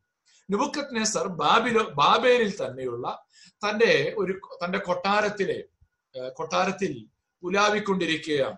മുപ്പതാം വാക്യത്തിൽ നമ്മൾ വായിക്കുന്നു ഇത് ഞാൻ എന്റെ ധനമാഹാത്മ്യത്താൽ എന്റെ പ്രതാപത്തിനായിട്ട് രാജധാനിയായി പണിത മഹതിയാം ബാബേൽ അല്ലയോ എന്ന് രാജാവ് പറഞ്ഞു തുടങ്ങി. നെബുക്കദ്നേസർ പറഞ്ഞ വാക്കുകളാണ് ഇവിടെ എഴുതിയിരിക്കുന്നത്.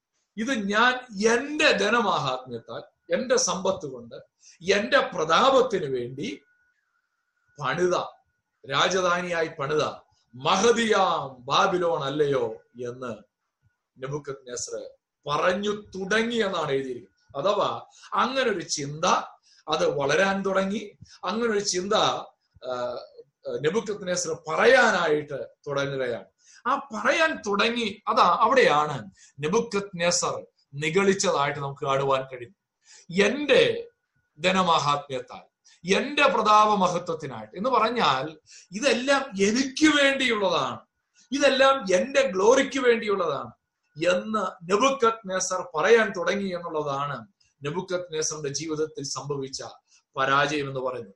ഈ നെബുക്കത് നേസറിന്റെ ഈ പാലസ് നെബുക്കത് നേസർ അപ്പോൾ ആയിരിക്കുന്ന ഈ കൊട്ടാരത്തെ കുറിച്ച് നമുക്ക് ചരിത്രത്തിൽ ചിലത് മനസ്സിലാക്കുവാൻ കഴിയും.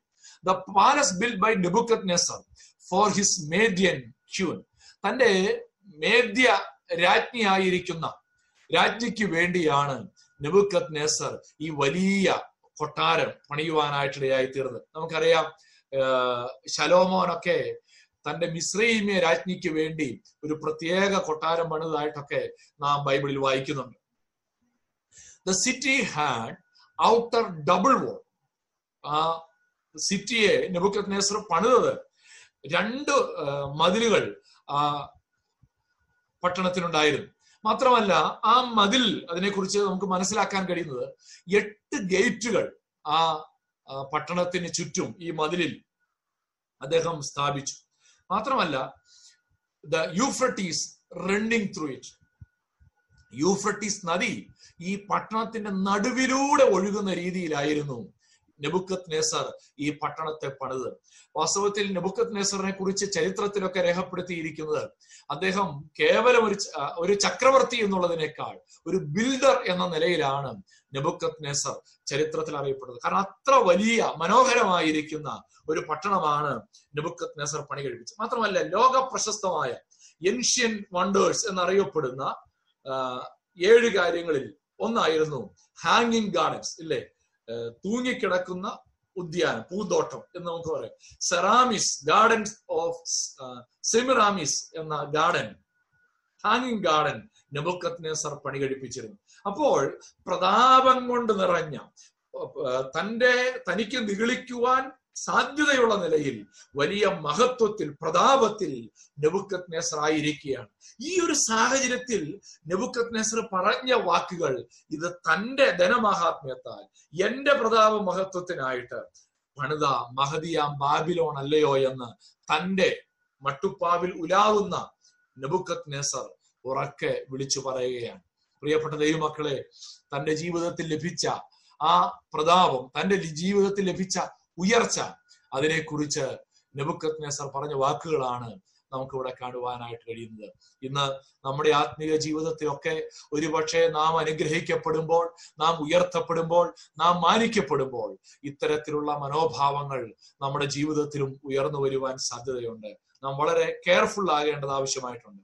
ഈ ചിത്രം വാസ്തവത്തിൽ നെബുക്കത് നേസർ ആ കാലഘട്ടത്തിൽ പണി കഴിപ്പിച്ച ആ തന്റെ പട്ടണത്തിന്റെ ഒരു ഒരു പിക്ചറാണ് ഞാൻ ഇന്റർനെറ്റിലൂടെ ഒരുപാട് ഇമേജസിലൂടെ ഇങ്ങനെ കടന്നുപോയി. പലതും പല രീതിയിലാണ് അത് വരച്ചിരിക്കുന്നത്.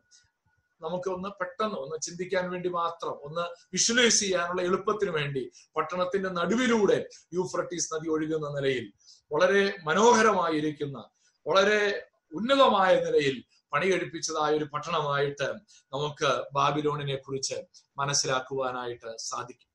എന്നാൽ തന്റെ അതരത്തിൽ നികളത്തിന്റെ വാക്കുകൾ ഇരിക്കുമ്പോൾ തന്നെ നെബുക്കത് മേൽ ദൈവത്തിന്റെ ന്യായവിധി വരികയാണ്. നാം അവിടെ വായിക്കുന്ന ഇങ്ങനെയാണ്. മുപ്പത്തി ഒന്നാമത്തെ വാക്യം. ഈ വാക്ക് രാജാവിന്റെ വായിൽ ഇരിക്കുമ്പോൾ തന്നെ സ്വർഗത്തിൽ നിന്ന് ഒരു ശബ്ദം ഉണ്ടായതെന്നാൽ നെബുക്കത് നേസർ രാജാവേ നിന്നോട് ഇത് കൽപ്പിക്കുന്നു. രാജ്യത്വം നിന്നെ വിട്ട് നീങ്ങിയിരിക്കും വളരെ ശക്തമായിരിക്കുന്ന ഒരു ശബ്ദമാണ് നെബുക്കത് നേസർ കേൾക്കുന്നത് എന്താ നെബുക്കത് നേസർ കേട്ടത്? നിന്റെ രാജ്യത്വം നിന്നെ വിട്ട് നീങ്ങിയിരിക്കും നെബുക്കത് നേസറിന്റെ മുമ്പിൽ കാതുകളിൽ ഒരു വലിയ ശബ്ദം അലയടിക്കുകയാണ്. എന്താണ് ആ ശബ്ദം? രാജ്യത്വം നിന്നെ വിട്ട് നീങ്ങിയിരിക്കുന്നു. പ്രിയപ്പെട്ട ദൈവമക്കളെ ഉടനടി ദൈവത്തിന്റെ ന്യായവിധി നെബുക്കത് നെസറിന്റെ മേൽ വരികയാണ്. ഗോഡ്സ് ജഡ്ജ്മെന്റ് ഈ sobering reminder that we are all but a breath എത്ര പ്രതാപത്തോടെ ഇരിക്കുമ്പോഴും എത്ര പ്രതാപവാനായിട്ടിരിക്കുമ്പോഴും നാം ഒരു ശ്വാസമേ ഉള്ളൂ എന്ന് ഓർമ്മിപ്പിക്കുന്ന ഒരു വാക്യമാണ് നമുക്കിവിടെ കാണുവാൻ കഴിയുന്നത്. പ്രതാപത്തിന്റെ ഔന്നത്യത്തിൽ ഇരിക്കുമ്പോൾ ഒറ്റ സെക്കൻഡ് കൊണ്ട് നെബുക്കത് നേസറിന് തന്റെ സിംഹാസനം നഷ്ടപ്പെടുകയാണ്. മുപ്പത്തിരണ്ടാം വാക്യത്തിൽ നാം ഇങ്ങനെ വായിക്കുന്നു. നിന്നെ മനുഷ്യരുടെ ഇടയിൽ നിന്ന് നീക്കിക്കളയും. നിന്റെ പാർപ്പ കാട്ടിലെ മൃഗങ്ങളോടുകൂടെ ആയിരിക്കും. നിന്നെ കാളയെ പോലെ പുല്ലു തീറ്റും. അത്യുന്നതനായവൻ മനുഷ്യരുടെ രാജ്യത്വത്തിന്മേൽ വാഴുകയും അതിനെ തനിക്ക് ബോധിച്ചവന് കൊടുക്കുകയും ചെയ്യുന്നു എന്ന് നീ അറിയുന്നത് വരെ നിനക്ക് ഏഴുകാലം കഴിയും. നമ്മൾ മുന്നമേ ദാനിയൽ വ്യാഖ്യാനിച്ച അതേ കാര്യം സ്വർഗത്തിൽ നിന്നൊരു ശബ്ദമായി നെബുക്കത് നെസർ കേൾക്കുകയാണ്. അതേ കാര്യം കാളയെ പോലെ പുല്ലു തിന്നും. നീ ദൈവത്തെ തിരിച്ചറിയുന്നത് വരെ അത്യുന്നതനായവനെ ഏറ്റുപറയുന്നത് വരെ നീ ഏഴ് കാലം ഏഴ് കാലം കാളയെ പോലെ പുല്ല് തിന്നുമെന്ന് സ്വർഗത്തിൽ നിന്നൊരു ശബ്ദം ഉണ്ടാവുകയാണ്. ഉടൻ തന്നെ ആ വാക്ക് നിവൃത്തിയായി മുപ്പത്തിമൂന്നാം വാക്യത്തിൽ നാം വായിക്കുന്ന ഇങ്ങനെയാണ്. ഉടൻ തന്നെ ആ വാക്ക് നെബുക്കത് നെസറിന് നിവൃത്തിയായി അവനെ കഴുകന്മാർ മനുഷ്യരുടെ ഇടയിൽ നീക്കിക്കളഞ്ഞു. അവന്റെ രോമം കഴുകന്റെ തൂവൽ പോലെയും അവന്റെ നഖം പക്ഷിയുടെ നഖം പോലെയും വളരുന്നത് വരെ അവൻ കാള എന്ന പോലെ പുല്ല് തിന്നുകയും അവന്റെ ദേഹം ആകാശത്തിലെ മഞ്ഞുകൊണ്ട് നനയുകയും ചെയ്തു. എന്താ അതിന്റെ അർത്ഥം? ആ സെക്കൻഡ് മുതൽ ആ നിമിഷം മുതൽ നെബുക്കത് നേസറിന് ഒരു മനുഷ്യനാണെന്ന ബോധം നഷ്ടപ്പെട്ടു. അവൻ മൃഗങ്ങളുടെ കൂടെ ആയിരിക്കാൻ തുടങ്ങി. നമ്മൾ ആദ്യം കണ്ടല്ലോ ബോൺത്രോപ്പി എന്നൊരു രോഗത്തെ കുറിച്ച് നമ്മൾ കണ്ടു. ഒരുപക്ഷെ ആ രോഗമായിരിക്കാം. എന്നാൽ അവന്റെ നഖം വളരാൻ തുടങ്ങി. അവന്റെ രോമങ്ങൾ വളരാനായിട്ട് തുടങ്ങി. ഒരുപക്ഷെ ഒരു ഒരു ഹോർമോൺ ചേഞ്ച് ഒക്കെ അതിനോടുള്ള ബന്ധത്തിലുണ്ടായി കാണാം. നമുക്ക് അതിനെക്കുറിച്ച് ശാസ്ത്രീയമായിട്ടൊന്നും പറയാനായിട്ട് സാധ്യമല്ല. എന്നാൽ ഇവിടെ വേറൊരു കാര്യം നമുക്ക് മനസ്സിലാക്കാൻ കഴിയും. ഏഴ് കാലം എന്നുള്ളത് ഏഴ് വർഷമാണ് ചിന്തിക്കാവുന്ന ഒരു വാക്യമാണ്. കാരണം നഖം അതുപോലെ വളരണമെങ്കിൽ ഒരു പക്ഷിയുടെ നഖം പോലെ നീളത്തിൽ വളരണമെങ്കിൽ ഏഴു മാസം കൊണ്ട് വളർന്നാൽ പോരല്ലോ. അപ്പോൾ അത്ര വലിയ ഒരു മാറ്റം നെബുക്കത് ഉണ്ടായി എന്നുള്ളത് മാനസികമായും ശാരീരികമായും അവൻ മനുഷ്യനല്ലാത്ത ഒരു അനുഭവത്തിലേക്ക് മാറ്റപ്പെട്ടു എന്നുള്ളത് നമുക്ക് അവിടെ കാണുവാനായിട്ട് കഴിയുന്നുണ്ട്. നാൽപ്പത്തി ഒൻപതാം സങ്കീർത്തനം ഇരുപതാമത്തെ വാക്യത്തിൽ ഇപ്രകാരം സങ്കീർത്തനക്കാരൻ വിളിച്ചു പറഞ്ഞു മാനത്തോടിരിക്കുന്ന മനുഷ്യൻ വിവേകഹീനനായാൽ നശിച്ചു പോകുന്ന മൃഗങ്ങൾക്ക് തുല്യനത്രേ. നെബുക്കത് നെസറിനെ ഓർമ്മിപ്പിക്കുന്ന കാര്യം അതാണ്. നെബുക്കത് നെസർ നമ്മെ ഓർമ്മിപ്പിക്കുന്ന കാര്യം ഇതാണ്. മാനത്തോടെ പ്രതാപത്തോടെ ഇരിക്കുന്ന മനുഷ്യൻ അവന്റെ വിവേകം നഷ്ടപ്പെട്ട് അവൻ നിഗളിച്ചപ്പോൾ അവൻ മൃഗങ്ങൾക്ക് തുല്യനായി തീർന്നു എന്നുള്ളത് നെബുക്കത്നേസറിന്റെ ജീവിതം നമ്മെ ഓർമ്മപ്പെടുത്തുകയാണ്. The humbling of proud rulers is a common theme in scripture ബൈബിളിലെ ഒരു കോമൺ തീമായിട്ട് നമുക്ക് ഇതിനെ മനസ്സിലാക്കാൻ കഴിയും. നമുക്ക് ഞാൻ ഒത്തിരി ഡീപ്പായിട്ട് അതിനകത്തേക്ക് പോകുന്നില്ല. നമുക്ക് എല്ലാവർക്കും അറിയാവുന്ന ഒരു വാക്യമുണ്ട്. ദൈവം നിഗളികളോട് എതിർത്ത് നിൽക്കുന്നു. ദൈവം നിഗളികളോട് എതിർത്ത് നിൽക്കുന്നു. ബൈബിളിൽ ആദിയോടന്തം ആരൊക്കെ ദൈവത്തോട് മറുതലിച്ചിട്ടുണ്ടോ നിഗളിച്ചിട്ടുണ്ടോ അവരുടെ മേലെല്ലാം ദൈവത്തിന്റെ ന്യായവിധി വന്നിട്ടുണ്ട്. അത് പഴയ നിയമത്തിലും പുതിയ നിയമത്തിലും നമുക്ക് കാണുവാനായിട്ട് കഴിയും. ബാബേൽ ഗോപുരം പണിതുയർത്താനായിട്ട് പ്രളയത്തിന് ശേഷം ആളുകൾ ശ്രമിച്ചു. എന്നാൽ എന്താണ് അവിടെ സംഭവിച്ചത്? നമുക്ക് അവിടെ കാണാൻ കഴിയുന്നത് ആ വലിയ പണിയോട് ദൈവം എതിർത്തു. ദൈവം ആ ഗോപുരം പണിയുവാൻ അനുവദിച്ചില്ല. അത് ചിഹ്നം ഭിന്നമായി പോയി എന്നുള്ളത് നമുക്ക് കാണുവാനായിട്ട് സാധിക്കുന്നുണ്ട്. പ്രിയപ്പെട്ട ദൈവമക്കളെ നിഗളിക്കുന്ന മനുഷ്യനോട് അഹങ്കരിക്കുന്ന മനുഷ്യനോട് സ്വന്തം മഹത് തന്നെത്താൻ ഉയർത്തുന്ന മനുഷ്യനോട് ദൈവം എന്നും എതിർത്ത് നിന്നിട്ടേ ഉള്ളൂ. പുതിയ നിയമത്തിലൊരു വാക്യം. അപ്പോസ്തല പ്രവർത്തികൾ പന്ത്രണ്ടാം അധ്യായത്തിൽ നാം ഹെരോദാവിനെ കുറിച്ച് വായിക്കുന്നുണ്ട്. ഹെരോദാവ് തന്നെത്താൻ ഉയർത്തി. തന്റെ സിംഹാസനത്തിൽ താൻ തന്നെത്താൻ ഉയർത്തിയപ്പോൾ എന്താണ് അവിടെ സംഭവിച്ചത്? ഇരുപത്തിമൂന്നാം വാക്യം. അവൻ ദൈവത്തിന് മഹത്വം കൊടുക്കായകയാൽ കർത്താവിന്റെ ദൂതൻ ഉടനെ അവനെ അടിച്ചു. അവൻ കൃമിക്കിരയായി പ്രാണനെ വിട്ടു. ഹെരോദാവിന് വന്ന ഒരു വലിയ ന്യായവിധി. ദൈവത്തിന് മഹത്വം കൊടുക്കുന്നതിന് പകരം സ്വയം മഹത്വം എടുക്കുന്നവർ അവരുടെ മേൽ അവരോട് എന്നും ദൈവം എതിർക്കുന്നു. അവരുടെ മേൽ ദൈവത്തിന്റെ ന്യായവിധി വരുന്നു. അത് പഴയ നിയമ കാലഘട്ടത്തിൽ മാത്രമല്ല ഈ കാലഘട്ടത്തിലും ദൈവത്തിന്റെ ന്യായവിധി വന്നു എന്ന് വരുന്നു എന്നുള്ളതാണ്. പ്രിയപ്പെട്ട ദൈവമക്കളെ ഇന്ന് നമ്മുടെ ജീവിതത്തിൽ നാം പരിശോധിക്കണം. നാം ദൈവത്തിന് മഹത്വം കൊടുക്കുന്നവരാണോ? ഞാൻ പഠിച്ചു ഞാൻ മാർക്ക് വാങ്ങി ഞാൻ എന്റെ കഴിവ് എന്ന് നാം പറയുന്നെങ്കിൽ ദൈവത്തിന്റെ ന്യായവിധി നമ്മുടെ മേൽ വരുമെന്നുള്ളത് ഒരിക്കലും മറന്നു പോകരുത്. എന്നാൽ തുടർന്നുള്ള വാക്യങ്ങൾ നമ്മളിവിടെ വായിക്കുന്നു. മുപ്പത്തിനാല് മുതൽ മുപ്പത്തിയേഴ് വരെയുള്ള വാക്യങ്ങളിൽ നെബുക്കത് നേസറിന്റെ യഥാസ്ഥാനപ്പെടൽ നമുക്ക് കാണുവാൻ കഴിയും. നെബുക്കത് നേസറിന് തന്റെ സിംഹാസനം നഷ്ടപ്പെട്ടു. എന്നാൽ ദൈവം നെബുക്കത് നേസറിനെ ആ സിംഹാസനത്തിൽ യഥാസ്ഥാനപ്പെടുത്തുന്നുണ്ട്. മുപ്പത്തിനാലാം വാക്യത്തിൽ ഇങ്ങനെയാണ് വായിക്കുന്നത്. ആ കാലം കഴിഞ്ഞിട്ട് ഏഴ് കാലം കഴിഞ്ഞിട്ട് നെബുക്കത് നേസർ എന്ന ഞാൻ സ്വർഗത്തിലേക്ക് കണ്ണുയർത്തി. എന്റെ ബുദ്ധിയും എനിക്ക് മടങ്ങി വന്നു.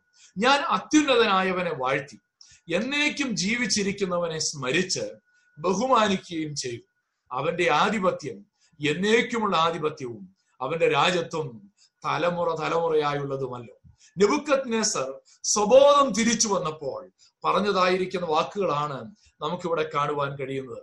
The narrative resumes in first person ഇവിടെ നമ്മൾ കണ്ടിരുന്നു പത്തൊൻപത് മുതൽ മുപ്പത്തി മൂന്ന് വരെയുള്ള വാക്യങ്ങൾ. ഒന്ന് കഴിഞ്ഞ ക്ലാസ്സിൽ നമ്മൾ അതിനെ കുറിച്ച് പറഞ്ഞതാണ്.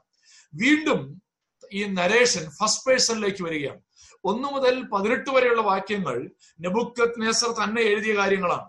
എന്നാൽ പത്തൊൻപത് മുതൽ മുപ്പത്തി മൂന്ന് വരെയുള്ള വാക്യങ്ങൾ തേർഡ് പേഴ്സണിൽ നിന്നുകൊണ്ടാണ് എഴുതിയിരിക്കുന്നത്. എന്നാൽ മുപ്പത്തിനാല് മുതലുള്ള വാക്യം സുബോധം വന്നു കഴിഞ്ഞപ്പോൾ നെബുക്കത്ത് നെസർ തന്നെ എഴുതിയതായിട്ട് നമുക്കിവിടെ കാണുവാനായിട്ട് സാധിക്കുകയാണ്. ഇവിടെ എന്താണ് പറഞ്ഞത്? നെബുക്കത്ത് നെസർ എന്ന് ഞാൻ സ്വർഗത്തിലേക്ക് കണ്ണുയർത്തി. എന്റെ ബുദ്ധിയും എനിക്ക് മടങ്ങി വന്നു. ഞാൻ അത്യുന്നതനെ വാഴ്ത്തി. അവിടെ നെബുക്കത്ത് നേസറിന് സുബോധം മടങ്ങി വന്നതായിട്ട് നമ്മൾ വായിക്കുന്നു.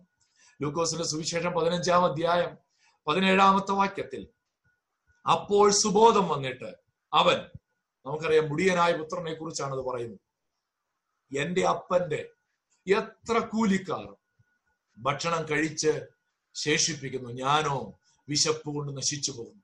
പന്നികളുടെ കൂട്ടത്തിൽ ജീവിക്കുന്ന ഈ ഇളയ മകൻ അവന് സുബോധം വന്നപ്പോഴാണ് അവൻ അവന്റെ അപ്പന്റെ ഭവനത്തെ കുറിച്ച് ഓർക്കുന്നത്. പ്രിയപ്പെട്ട ദൈവമക്കളെ വാസ്തവത്തിൽ നെബുക്കത്ത് നേസറും അങ്ങനെ ഒരു അനുഭവത്തിലല്ലേ? അവന്റെ സുബോധം നഷ്ടപ്പെട്ടു മൃഗങ്ങളോടുകൂടി ആയിത്തീർന്നു. എന്നാൽ എപ്പോൾ അവൻ സുബോധം വന്നു? അവൻ അപ്പന്റെ ഭവനത്തെ കുറിച്ച് ഓർക്കുവാനായിട്ട് ഇടയായിത്തീർന്നു. നൂറ്റിമൂന്നാം സങ്കീർത്തനം പത്തൊൻപതാമത്തെ വാക്യത്തിൽ നാം ഇങ്ങനെ വായിക്കുന്നു. യഹോവ തന്റെ സിംഹാസനത്തെ സ്വർഗത്തിൽ സ്ഥാപിച്ചിരിക്കുന്നു. അവന്റെ രാജ്യത്വം സകലത്തെയും ഭരിക്കുന്നു. അതെ നെബുക്കത് നേസറിന്റെ സിംഹാസനത്തെയും ഭരിക്കുന്നത് ഈ കർത്താവാണെന്ന് ഓർമ്മപ്പെടുത്തുന്ന ഒരു വാക്യം. ഫെയിൻബർഗ് എന്ന ഒരു ദൈവദാസൻ പറഞ്ഞ ഒരു സ്റ്റേറ്റ്മെന്റ് ആണ്.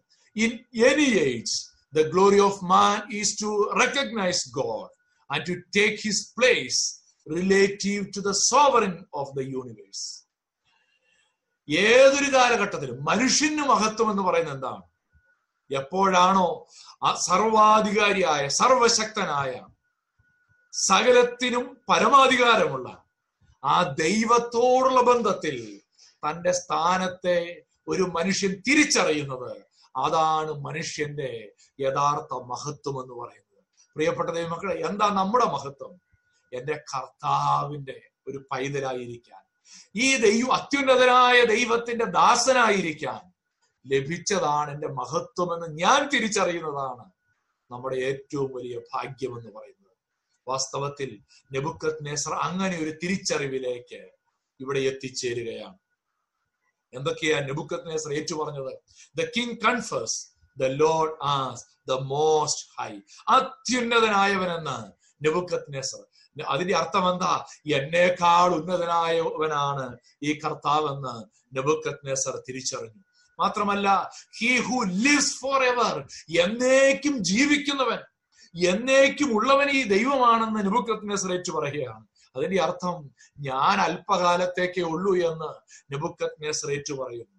മൂന്നാമതായി അവന്റെ രാജ്യത്വം എന്നേക്കുമുള്ളത്.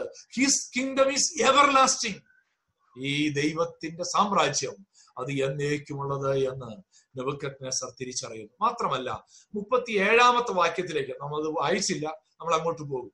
അവിടെ ദ കിങ് ഓഫ് ഹെവൻ സ്വർഗത്തിൽ രാജാവ് എന്ന് പറഞ്ഞാൽ ഉന്നതനായ രാജാവ്. രാജാതി രാജാവ് എന്ന് നെബുക്കത് നെസർ ഈ കർത്താവിനെ ഏറ്റുപറയുകയാണ്. പ്രിയപ്പെട്ട ദൈവമക്കളെ എന്റെയും നിങ്ങളുടെയും ഒക്കെ ജീവിതത്തിൽ വാസ്തവത്തിൽ നെബുക്കത് നേസർ ഏറ്റു പറഞ്ഞതുപോലെ ഈ കർത്താവിനെ ഏറ്റുപറഞ്ഞിട്ടുണ്ടോ? ആ നിലയിൽ ഈ കർത്താവിനെ കാണുവാൻ കഴിഞ്ഞിട്ടുണ്ടോ? അത് നെബുക്കത് കഴിഞ്ഞെങ്കിൽ ഞാൻ വിശ്വസിക്കുന്നു നമുക്ക് എല്ലാവർക്കും അത് സാധ്യമായിട്ടുണ്ട്. അപ്പോൾ ദാനിയലിന്റെ ജീവിതത്തിൽ സോറി നെബുക്കത് നേസറിന്റെ ജീവിതത്തിൽ അങ്ങനെ ഒരു ഏറ്റുപറച്ചിൽ സംഭവിക്കുകയാണ്. എന്നാൽ അവിടെ മറ്റൊരു കാര്യം കൂടെ സൂചിപ്പിക്കട്ടെ. മുപ്പത്തി അഞ്ചാമത്തെ വാക്യത്തിൽ ദാനിയൽ നാലിന്റെ മുപ്പത്തി അഞ്ച് അവൻ സർവഭൂവാസികളെയും നാസ്തിയായി എണ്ണുന്നു. സ്വർഗീയ സൈന്യത്തോടും ഭൂവാസികളോടും ഇഷ്ടം പോലെ പ്രവർത്തിക്കുന്നു. അവന്റെ കൈ തടുപ്പാനോ നീ എന്തു ചെയ്യുന്നു? എന്ന് അവരോട് ചോദിപ്പാനോ ആർക്കും കഴിയുകയില്ല. നെബുക്കഗ്നേസർ ഏറ്റു പറഞ്ഞ വേറൊരു കാര്യം കൂടെ ഉണ്ട്. എന്താണെന്ന് അറിയാമോ the king confessed his nothingness കർത്താവെ ഞാൻ ഒന്നുമല്ല വാസ്തവത്തിൽ ഈ രണ്ട് ഏറ്റുപറച്ചിലുകൾ ഒരുമിച്ച് സംഭവിക്കേണ്ടതാണ്. അല്ലെങ്കിൽ ഈ ആദ്യത്തെ ഏറ്റുപറച്ചിൽ ഈ ദൈവം ആരാണെന്ന് ഒരുവൻ ഏറ്റു യഥാർത്ഥത്തിൽ ഏറ്റുപറയാൻ കഴിയണമെങ്കിൽ തന്റെ ശൂന്യതാബോധം താൻ ഒന്നുമല്ല എന്ന് ഏറ്റുപറയാത്തിടത്തോളം കാലം അത് സാധ്യമല്ല. ഞാൻ ഉന്നതനാണെന്നും ഞാൻ സർവശക്തനാണെന്നും പറയുന്ന ഒരുവൻ ദൈവം സർവശക്തനാണെന്ന് എങ്ങനെ ഏറ്റുപറയും? ദൈവം സർവശക്തനാണെന്ന് ഏറ്റുപറയാൻ കഴിയണമെങ്കിൽ തന്റെ ശൂന്യതാബോധം തന്റെ അയോഗ്യതകൾ ഒരുവൻ തിരിച്ചറിയേണ്ടത് ആവശ്യമായിട്ടുണ്ട്. ഞാൻ അതിനെ രക്ഷയോടുള്ള ബന്ധത്തിൽ ഒന്ന് ചേർത്ത് പറയട്ടെ. ഒരു വ്യക്തി യഥാർത്ഥത്തിൽ രക്ഷിക്കപ്പെടണമെന്നുണ്ടെങ്കിൽ ഒരു വ്യക്തി യഥാർത്ഥത്തിൽ ജീവിതത്തിൽ രക്ഷയുടെ അനുഭവത്തിലേക്ക് വരണമെന്നുണ്ടെങ്കിൽ തീർച്ചയായിട്ടും ആ വ്യക്തി സ്വന്തം ജീവിതത്തിൽ പാപിയാണെന്ന് തിരിച്ചറിയേണ്ടത് ആവശ്യമായിട്ടുണ്ട്. കർത്താവെ ഞാനൊരു പാപിയാണ്.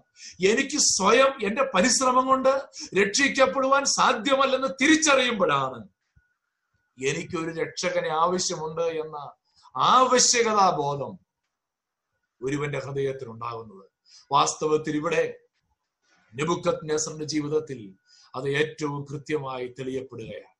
നെബുക്കത് നെസർ ഏറ്റു പറയുകയാണ് ഈ ദൈവം എത്ര ഉന്നതനാണ്. എന്നാൽ അതേ സമയം നെബുക്കത് നേസർ സ്വന്തം പരാജയം സ്വന്തം വീഴ്ച സ്വന്തം അയോഗ്യത സ്വന്തം ശൂന്യത നെബുക്കത് നെസർ തിരിച്ചറിയുവാനായിട്ടിടയായിത്തീരുന്നു. നാസ്തിയായി അല്ലെ? ഈ മനുഷ്യരെല്ലാം നശിച്ചു പോകുന്നതാണ്. സർവഭൂവാസികൾ ഒന്നുമല്ല എന്നുള്ളത് നബുക്കത് നസർ തിരിച്ചറിയാനായിട്ടിടയായി തീർന്നു. ഞാൻ പറയട്ടെ ഈ രക്ഷയോടുള്ള ബന്ധത്തിൽ പറയുമ്പോൾ അനേക ആളുകളോട് സുവിശേഷം പറയുമ്പോൾ പറയും ഞങ്ങൾ യേശുവിന് വിശ്വസിക്കുന്നുണ്ട്. പക്ഷെ രക്ഷിക്കപ്പെടാത്തത് എന്തുകൊണ്ടാണെന്ന് അറിയാമോ യഥാർത്ഥത്തിൽ രക്ഷയുടെ അനുഭവത്തിലേക്ക് വരാത്തത് യേശുവിന് വിശ്വസിക്കാൻ തയ്യാറാകുമ്പോൾ തന്നെ സ്വന്തം ശൂന്യതയും സ്വന്തം പാപത്തിലുള്ള അവരുടെ അനുഭവവും തിരിച്ചറിയുന്നില്ല എന്നുള്ളതാണ്. അനേകരും യഥാർത്ഥത്തിൽ രക്ഷയുടെ അനുഭവത്തിലേക്ക് വരുന്നതിന് തടസ്സമായി നിൽക്കുന്ന ഒരു കാര്യം. ഇന്ന് നമ്മുടെ ആത്മീക ജീവിതത്തിൽ അങ്ങനെയാണോ എന്നുള്ളത് പരിശോധിക്കണം. ഒരുപക്ഷെ പള്ളിയിൽ പോകുന്നുണ്ടാകും പ്രാർത്ഥിക്കുന്നുണ്ടാകും ചിലപ്പോൾ കൈ ഉയർത്തുന്നുണ്ടാകും ചിലപ്പോൾ സ്തോത്ര കാഴ്ച ഇടുന്നുണ്ടാകും ബൈബിൾ ക്ലാസ്സിൽ വളരെ താല്പര്യത്തോടെ പങ്കെടുക്കുന്നുണ്ടാകും. എന്നാൽ യഥാർത്ഥത്തിൽ ഒരു രക്ഷയുടെ അനുഭവം വരാത്തതിന്റെ കാരണം പാപത്തെ കുറിച്ചൊരു ബോധം. സ്വന്തം പാപത്തിൽ നിന്ന് സ്വയം രക്ഷപ്പെടുവാൻ സാധ്യമല്ല എന്ന ഒരു ശൂന്യതാ ബോധം. ഒരു ഒരു വലിയ നത്തിങ്നെസ് ഫീലിംഗ് തിരിച്ചറിയാത്തിടത്തോളം കാലം നമുക്കൊരിക്കലും യഥാർത്ഥത്തിൽ രക്ഷയുടെ അനുഭവത്തിലേക്ക് വരുവാനായിട്ട് സാധ്യമല്ല എന്നുള്ളത് തിരിച്ചറിയുക. ഈ ഈ രണ്ട് കാര്യങ്ങൾ ഒരുമിച്ച് വരുന്നിടത്താണ് ആ രണ്ട് ബോധ്യങ്ങൾ രക്ഷിക്കപ്പെടുന്ന ഏതൊരു വ്യക്തിക്കും തന്റെ ജീവിതത്തിൽ ഉണ്ടാകും ഒരുപക്ഷെ നിങ്ങളുടെ പാപം നിങ്ങളുടെ രോഗം മാറിയത് കൊണ്ടായിരിക്കാം നിങ്ങൾ കർത്താവിനെ സ്നേഹിക്കുന്ന ഒരു കാരണം. എന്നാൽ അതിനേക്കാൾ കൂടുതൽ നിങ്ങൾക്ക് ദൈവത്തെ സ്നേഹിക്കാൻ കഴിയുന്ന ഒന്നുണ്ട്. നിങ്ങളുടെ പാപത്തിൽ നിന്ന് കർത്താവ് നിങ്ങളെ വിടുവിച്ചാൽ തീർച്ചയായും നിങ്ങൾക്ക് അധികം അധികമായി അവനെ സ്നേഹിക്കുവാനായിട്ട് കഴിയും. അവസാന ഭാഗത്തേക്ക് വരികയാണ്. ദ കിങ്സ് ടെസ്റ്റിമണി എന്താണ് രാജാവ് നടത്തിയതായ ഏറ്റുപറച്ചിൽ? മുപ്പത്തിയാറാം വാക്യം. ആ നേരത്ത് തന്നെ എന്റെ ബുദ്ധി മടങ്ങി വന്നു. എന്റെ രാജത്വത്തിന്റെ മഹത്വത്തിനായി എന്റെ മഹിമയും മുഖപ്രകാശവും മടങ്ങി വന്നു. എന്റെ മന്ത്രിമാരും മഹത്തുക്കളും എന്നെ അന്വേഷിച്ചു. ഞാൻ എന്റെ രാജത്വത്തിൽ യഥാസ്ഥാനപ്പെട്ടു. ശ്രേഷ്ഠ മഹത്വം എനിക്ക് അധികമായി സിദ്ധിച്ചു. നെബുക്കത് നേസർ ഈ കാര്യങ്ങൾ ഏറ്റുപറഞ്ഞപ്പോൾ നെബുക്കത് നേസർ യഥാസ്ഥാനപ്പെട്ടു എന്ന് മാത്രമല്ല അവന് സുബോധം മടങ്ങി വന്നപ്പോ അവൻ കൂടുതൽ താൻ മുൻപായിരുന്നതിനേക്കാൾ കൂടുതൽ തനിക്ക് മഹത്വം ലഭിക്കുകയാണ്. പ്രിയപ്പെട്ട ദൈവമക്കളെ അപ്പോൾ മഹത്വമല്ല അവിടുത്തെ പ്രശ്നം. നെബുക്കത്ത് നേസറിന്റെ ഉയർച്ചയല്ല നെബുക്കത്ത് നേസറിന്റെ പ്രശ്നം. പക്ഷെ ആ ഉയർച്ചയിൽ ദൈവത്തിന് മഹത്വം കൊടുത്തില്ല എന്നുള്ളതായിരുന്നു നെബുക്കത്ത് നെസറിന് സംഭവിച്ചത്. എന്നാൽ ഇവിടെ ദൈവത്തിന് നെബുക്കത്ത് നെസർ മഹത്വം കൊടുത്തപ്പോൾ ദൈവം നെബുക്കത്ത് നെസറിനെയും ഉയർത്തുന്ന നമുക്ക് കാണുവാൻ കഴിയും. മുപ്പത്തിയേഴാം വാക്യത്തിൽ അപ്പോൾ നെബുക്കത്ത് നെസർ എന്ന ഞാൻ സ്വർഗസ്ഥനായ രാജാവിനെ സ്തുതിച്ച് പുകഴ്ത്തി ബഹുമാനിക്കുന്നു. അവന്റെ പ്രവർത്തികളൊക്കെയും സത്യവും അവന്റെ വഴികൾ ന്യായവുമാകുന്നു. നിഗളിച്ച് നടക്കുന്നവരെ താഴ്ത്തുവാനും അവൻ പ്രാപ്തൻ തന്നെ. ഈ വാക്കുകൾ വാസ്തവത്തിൽ നെബുക്കത്നേസറിന്റെ രൂപാന്തരത്തിന്റെ ചില തെളിവുകളല്ലേ? ദ പബ്ലിക് നമ്മൾ ഈ അധ്യായം പഠിക്കാൻ തുടങ്ങിയപ്പോൾ നമ്മൾ കണ്ടു. ഇത് ഈ അധ്യായം മുഴുവൻ നെബുക്കത് നേസർ ഒരു രേഖയായി തന്റെ ദേശത്ത് മുഴുവൻ പ്രസിദ്ധമാക്കുവാൻ എഴുതിയ രേഖയാണ്. അതിൽ എഴുതിയിരിക്കുന്ന ഇങ്ങനെയാണ്. നെബുക്കത് നേസർ ദൈവത്തെ സ്തുതിച്ചു പുകഴ്ത്തിയിട്ട് എഴുതിയിരിക്കുകയാണ്. നിഗളിച്ചു നടക്കുന്നവരെ താഴ്ത്തുവാനും അവൻ പ്രാർത്ഥന ഒരു യഥാർത്ഥ അനുതാപത്തിന്റെ ഒരു യഥാർത്ഥ മാനസാന്തരത്തിന്റെ ഒരു അടയാളമായി നമുക്കതിനെ കാണുവാൻ കഴിയും. സമ്പൂർണമായി അവൻ കർത്താവിന്റെ പാദപടത്തിൽ സമർപ്പിച്ചു. മുപ്പത്തി ആറാമത്തെ വാക്യത്തിൽ നമ്മൾ കണ്ടു. നെബുക്കത് നേസർ പറയ പറയുന്നുണ്ട്. ഈ ദൈവത്തെ മഹത്വപ്പെടുത്തുന്നുണ്ട്. ഇവിടെ നമുക്ക് നെബുക്കത്നേസർ ദൈവത്തിന്റെ കരങ്ങളിൽ സമ്പൂർണമായി സമർപ്പിക്കുകയാണ്. ഈ അധ്യായത്തിന്റെ ഒരു പ്രവചനപരമായ പ്രസക്തി ഞാനൊന്ന് ഓർമ്മപ്പെടുത്താനായിട്ട് ആഗ്രഹിക്കുകയാണ്. God's judgement on Nebuchadnezzar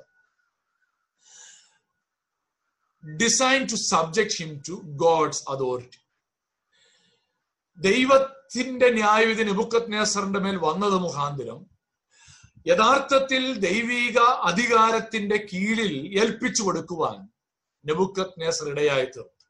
അങ്ങനെയാണെങ്കിൽ അതിന് മറ്റൊരു പ്രസക്തിയുണ്ട് God's judgement on the nations to subject them to the authority of Christ ക്രിസ്തുവിന്റെ സിംഹാസനത്തിങ്കിലേക്ക് മനുഷ്യനെ വിധേയപ്പെടുത്തുവാൻ അവന്റെ മുമ്പിൽ എല്ലാ മുട്ടും മടങ്ങുവാൻ എല്ലാ നാവും അവനെ കർത്താവ് ഏറ്റുപാടുവാൻ തക്കവണ്ണം ദൈവത്തിന്റെ ഒരു ന്യായവിധി വരാനിരിക്കുന്നു എന്നുള്ള ഒരു പ്രവചനപരമായ ഒരു ദൂതാണ് വാസ്തവത്തിൽ നമുക്കിവിടെ കാണുവാൻ കഴിയുന്നത്. അതിന് ഏറ്റവും നല്ല ഉദാഹരണമാണ് രണ്ടാം സങ്കീർത്തനം. യഹോവയ്ക്കും അവന്റെ അഭിഷിക്തനും വിരോധമായി ഭൂമിയിലെ രാജാക്കന്മാർ എഴുന്നേൽക്കുകയും അധിപതികൾ തമ്മിൽ ആലോചിക്കുകയും ചെയ്യുന്നു. രണ്ടാം സങ്കീർത്തനം വാസ്തവത്തിൽ ഒരു മഷിക സങ്കീർത്തനമാണ്.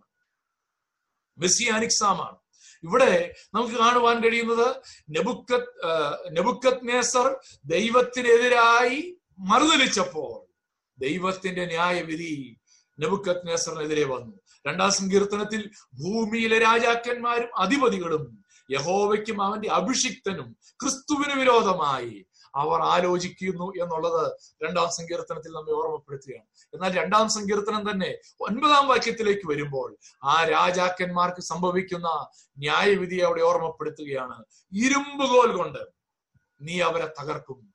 കുശവന്റെ പാത്രം പോലെ അവരെ ഉടയ്ക്കും. ആ അധിപതികൾക്ക് ന്യായാധിപന്മാർക്ക് വരുന്നതായ ന്യായവിധിയാണ് ആ വാക്യം സൂചിപ്പിക്കുന്നത്. എന്നിട്ട് പതിനൊന്നാം വാക്യത്തിൽ പറയുകയാണ് അതുകൊണ്ട് ഭരണാധികാരികളെ രാജാക്കന്മാരെ അധിപന്മാരെ ഭയത്തോടെ യഹോവയെ സേവിപ്പിൻ വിറയലോടെ ഘോഷിച്ചുല്ലസിപ്പിൻ. അതുകൊണ്ട് രാജാക്കന്മാർക്കുള്ളൊരു മുന്നറിയിപ്പാണ് ഇവിടെ സങ്കീർത്തനക്കാരൻ ഓർമ്മപ്പെടുത്തുന്നത്. നെബുക്കത് നെസറിന്റെ ജീവിതവും നമ്മുടെ മുമ്പിൽ വരച്ചു കാണിക്കുന്നത്. Jesus is the ruler over the kings of the earth വെളിപ്പാട് പുസ്തകത്തിൽ നാം അത് വായിക്കുന്നു.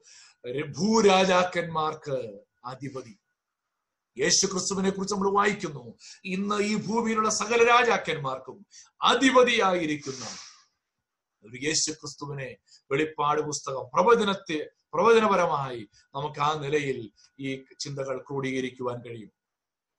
പക്ഷേ ചിലപ്പോൾ ഇന്ന് നമുക്കത് കാണാൻ കഴിയണമെന്നില്ല. ഇപ്പൊ നമ്മൾ ചിലപ്പോൾ ചിന്തിക്കും ഇപ്പോൾ അതൊക്കെ എവിടെ? ദൈവമാണ് ഭരിക്കുന്നത് ദൈവമാണ് രാജാവ് രാജാതി രാജാവ് എന്നൊക്കെ പറഞ്ഞിട്ട് അത് കാണാൻ കഴിയുന്നില്ലല്ലോ എന്ന് ഒരു പക്ഷേ നമുക്ക് തോന്നാം. അത് ബൈബിളിൽ എഴുത ബൈബിളിലെ പ്രവാചകന്മാർക്കൊക്കെ അത് അനുഭവപ്പെട്ടിട്ടുണ്ട്. ഹബക്കൂക്ക് പ്രവാചകൻ അങ്ങനെ അനുഭവപ്പെട്ടതായിട്ട് രേഖപ്പെടുത്തിയിട്ടുണ്ട്. എന്നാൽ എന്താണ് പൗലോസപ്പോസ്തോലൻ പറയുന്നത്? യേശു ക്രിസ്തുവിനെ കുറിച്ച് പറയുകയാണ്. ധന്യനായ ഫസ്റ്റ് തിമോത്തി സിക്സ് ഫിഫ്റ്റീൻ ധന്യനായ ഏകാധിപതിയും രാജാതി രാജാവും കർത്താതി കർത്താവും. പതിനാറാം വാക്യം താൻ മാത്രം അമർത്യതയുള്ളവനും അടുത്തുകൂടാത്ത വെളിച്ചത്തിൽ വസിക്കുന്നവനും മനുഷ്യർ ആരും കാണാത്തവനും കാണുവാൻ കഴിയാത്തവനുമായവൻ. തക്ക സമയത്ത് ആ പ്രത്യക്ഷത വരുത്തും. അവന് ബഹുമാനവും നിത്യബലവും ഉണ്ടാകട്ടെ.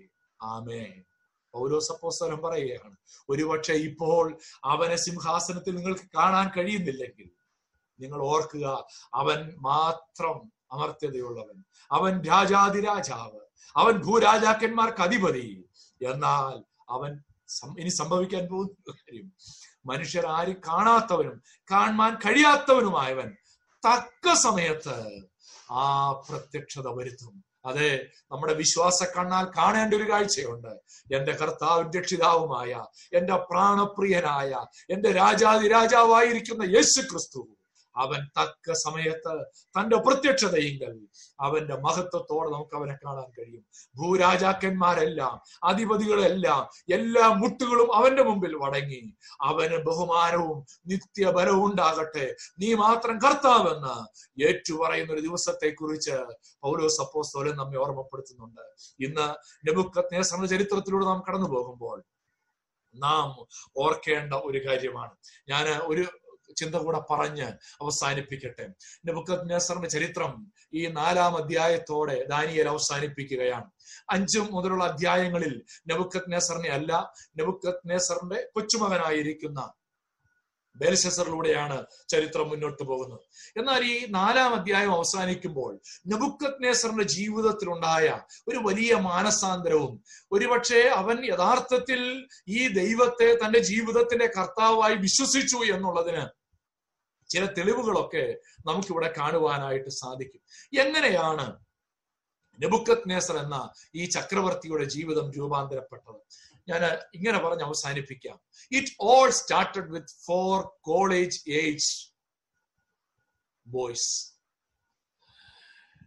ഇല്ലേ? നാല് ചെറുപ്പക്കാർ. അവരുടെ ജീവിതത്തിൽ അവരുടെ ജീവിതമാണ് ഒന്നാമതായി നെബുക്കത് നേസറിന്റെ മുമ്പിൽ ഒരു വെല്ലുവിളിയായി വന്നത്.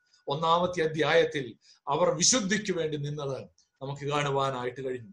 They walk intimately with God ദൈവത്തോട് ചേർന്ന് നടക്കുന്ന ഒരു ജീവിതം ഈ നാല് എബ്രായ ബാലന്മാരുടെ ജീവിതത്തിൽ ഉണ്ടായിരുന്നു they made good decisions to build relationships and treat people in civil manner അവർ ആൾ മറ്റുള്ളവരോടുള്ള ബന്ധത്തിൽ എങ്ങനെ ആയിരുന്നു? അവർ നല്ല നല്ല തീരുമാനങ്ങൾ എടുത്തു അവർ നല്ല നല്ല ബന്ധങ്ങൾ ഉണ്ടാക്കിയെടുത്തു അല്ലേ? നമ്മൾ ഒന്നാം അധ്യായത്തിൽ ഷണ്ണാദീപനോട് അപേക്ഷിച്ചു അവരുടെ പ്രീതി സമ്പാദിച്ചു. നെബുക്കത് നേസറിനോടുള്ള ബന്ധത്തിലും നല്ല ബന്ധങ്ങൾ ഉണ്ടാക്കിയെടുത്തതായിട്ട് നമുക്ക് കാണുവാൻ കഴിയും.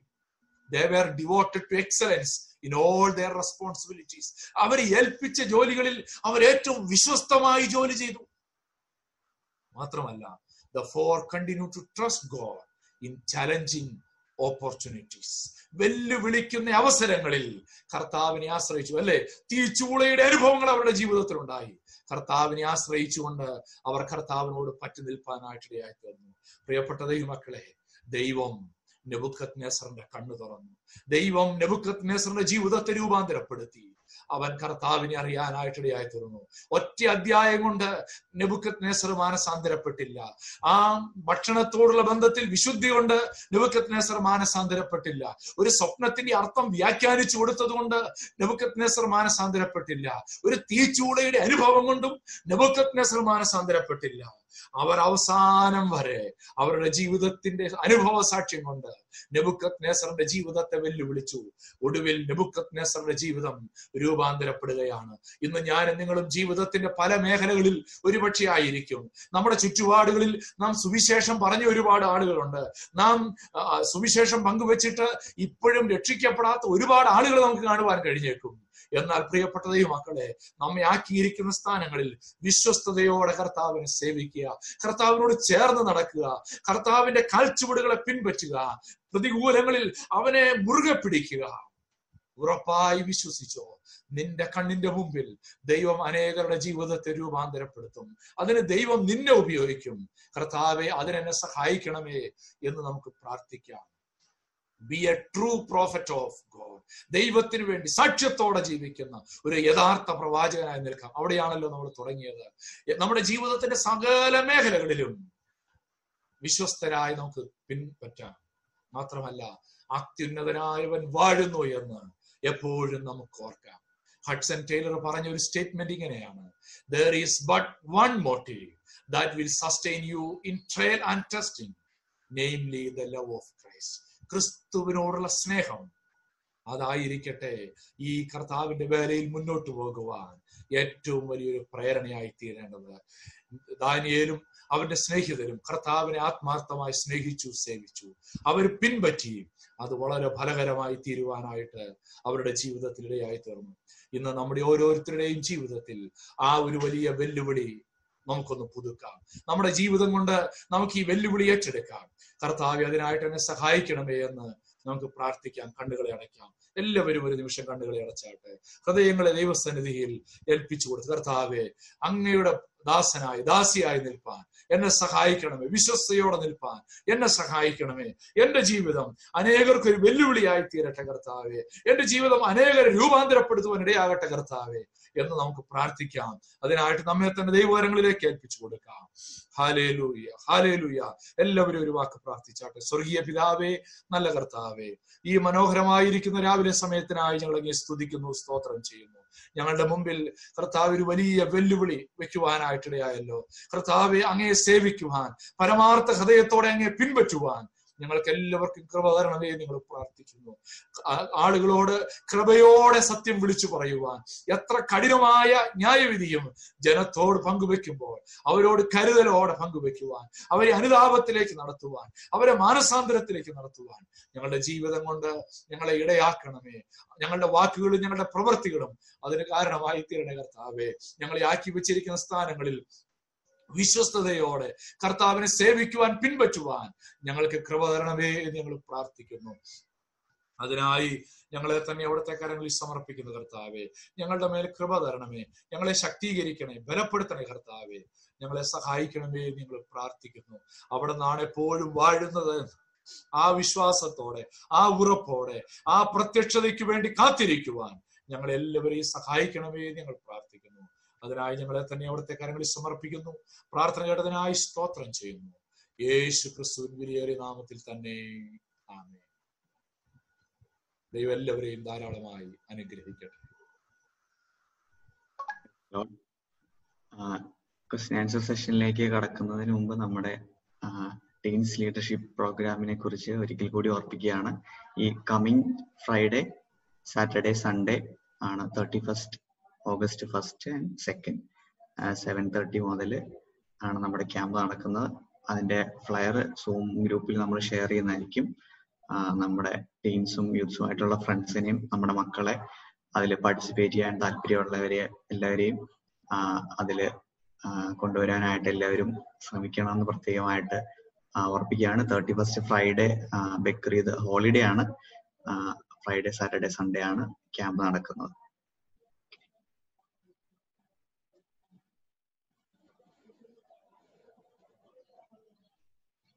നമുക്ക് ക്വസ്റ്റ്യൻസ് എന്തെങ്കിലും ഉണ്ടെങ്കിൽ ചാറ്റിൽ ചോദിക്കാം അല്ലെങ്കിൽ അൺമ്യൂട്ട് ചെയ്തിട്ട് ചോദിക്കാം.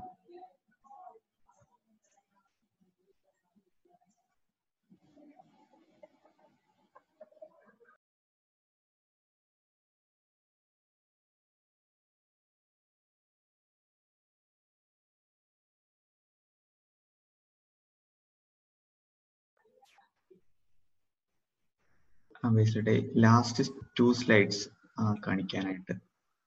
ഹൗ മിനിസ്ട്രി ഹാപ്പൻസ്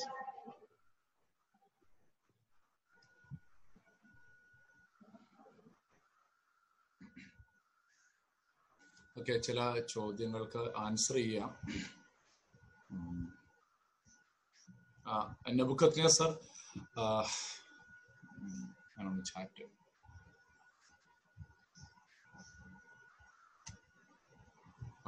അവിടെ ഒരു ക്വസ്റ്റ്യൻ വന്നിട്ടുണ്ട്. നെബുക്കത്ത് നെസർ ഇങ്ങനെ ഏഴ് വർഷം ഈ ഒരു സാഹചര്യത്തിലായിരുന്നപ്പോൾ ആരാണ് ഭരണത്തിൽ ഇരുന്നത് എന്ന് ചോദിച്ചിട്ടുണ്ട്. വാസ്തവത്തിൽ ചരിത്രത്തിലോ ബൈബിളിലോ ഞാൻ അതിനെക്കുറിച്ച് ഒന്ന് അന്വേഷിച്ചു. പക്ഷേ അതിനെക്കുറിച്ച് പ്രത്യേകമായ തെളിവുകളൊന്നും നമുക്ക് ബൈബിളിലോ ചരിത്രത്തിലോ ലഭ്യമല്ല. ഏഴ് വർഷം ആരാണ് ബാബിലോണിനെ ഭരിച്ചത് എന്നോ ബാബിലോൺ സിംഹാസനത്തിൽ പകരം ആരെങ്കിലും ആ ഒരു ഓപ്പർച്യൂണിറ്റി ഉപയോഗിച്ചു എന്നതിനെ കുറിച്ച് ഒന്നും നമുക്ക് ചരിത്രത്തിലോ ബൈബിളിലോ യാതൊരു തെളിവുമില്ല. ഒരുപക്ഷെ ഏറ്റവും ക്ലോസ് ആയിട്ടുള്ള ആളുകൾ അല്ലെങ്കിൽ ദാനിയേൽ തന്നെ അതിനകത്ത് കാരണം ദാനിയേലിന്റെ ഒരു ഇന്റർപ്രിട്ടേഷൻ ആണല്ലോ അവിടെ വന്നത്. അതുകൊണ്ട് തന്നെ ദാനിയേൽ ആണോ ആ സമയത്ത് ബാബിലോണിൽ വാണത് ഭരിച്ചത് എന്നതിനെ കുറിച്ചൊന്നും നമുക്ക് തെളിവുകളില്ല. പക്ഷെ ഏഴു വർഷത്തിന് ശേഷം ചരിത്രത്തിലും ബൈബിളിലും ഇല്ല. അതുകൊണ്ടാണ് നമുക്ക് അതിനെക്കുറിച്ച് ഒന്നും പറയാൻ കഴിയാത്തത്. ചരിത്രത്തിലോ ബൈബിളിലോ അതിനെക്കുറിച്ച് യാതൊരു തെളിവും പറയുന്നില്ല. ഒരുപക്ഷെ ദാനിയേൽ തന്നെ ആയിരിക്കാം. അല്ലെങ്കിൽ അവിടെ അതേസമയം നമുക്ക് ഈ നെബുക്കത് നേസറിന്റെ സൈന്യാധിപന്മാർ വളരെ ശക്തന്മാരായിരുന്നു. അവരായിരിക്കാം പ്രത്യേകിച്ച് രണ്ട് സൈന്യാധിപന്മാർ നെബുക്കത് നേസറിന്റെ മരുമക്കളായിരുന്നു. അതുകൊണ്ട് അവരായിരിക്കാം എന്നുള്ള ചില അനുമാനങ്ങൾ. കാരണം പിന്നീട് നമ്മൾ അവരെ കുറിച്ച് കാണുന്നുണ്ട്. അഞ്ചാം അധ്യായത്തിൽ വരുന്ന ബെർഷസർ നെബുക്കത് നേസറിന്റെ മരുമകന്റെ മകനാണ്. അപ്പൊ അതുകൊണ്ട് അവരായിരിക്കാം ഭരണത്തിലേക്ക് വന്നത് എന്ന് ചിന്തിക്കാം. പക്ഷെ എന്തു തന്നെയാണെങ്കിലും ഏഴു വർഷത്തിന് ശേഷം നെബുക്കത് നേസർ സിംഹാസനത്തിലേക്ക് മടങ്ങി വന്നു എന്നുള്ളതാണ് നമുക്ക് അവിടെ കാണുവാനായിട്ട് കഴിയുന്നത്. വേറെ ക്വസ്റ്റ്യൻസ് അതിനകത്തൊരു തോട്ട് നമുക്ക് ചിന്തിക്കാവുന്നത് ഈ അപ്പോളജറ്റിക്സ് നമ്മൾ ചിന്തിക്കുമ്പോൾ ഈ ഈ ഹിസ്റ്റോറിക്കൽ ആബ്സെൻസ് അല്ലെങ്കിൽ the absence of evidence is not the evidence of absence എന്നൊന്നുകൂടെ അത് പറയാൻ ആഗ്രഹിക്കുന്നു. The absence of evidence is not the evidence of absence അതുകൊണ്ട് ചരിത്രത്തിൽ അതിന് തെളിവില്ലെന്ന് പറഞ്ഞുകൊണ്ട് അത് സംഭവിച്ചില്ലെന്ന് ഒരിക്കലും നമുക്ക് കൺക്ലൂഡ് ചെയ്യാൻ ഒക്കത്തില്ല. എന്നുള്ള കാര്യം നമ്മൾ എപ്പോഴും ചിന്തിക്കണം. കാരണം ചിലപ്പോൾ ഈ ഈ ബൈബിൾ ബൈബിൾ പോലെ ഇത്രയും നല്ലൊരു ഹിസ്റ്റോറിക് റെക്കോർഡ് വേറെ എങ്ങും കിട്ടത്തില്ല. എന്നാൽ പലരും പറയും ഇത് ഹിസ്റ്റോറിക് അല്ലാത്തത് കൊണ്ട് നമുക്ക് സാധ്യമല്ല. എന്നാൽ മുന്നൂറ്റി നാൽപ്പതിലൊക്കെ ജീവിച്ചിരുന്ന ഒരു ഹിസ്റ്റോറിയൻ ഇത് രേഖപ്പെടുത്തിയിട്ടുണ്ട്. അദ്ദേഹം അദ്ദേഹത്തിന്റെ സ്റ്റഡി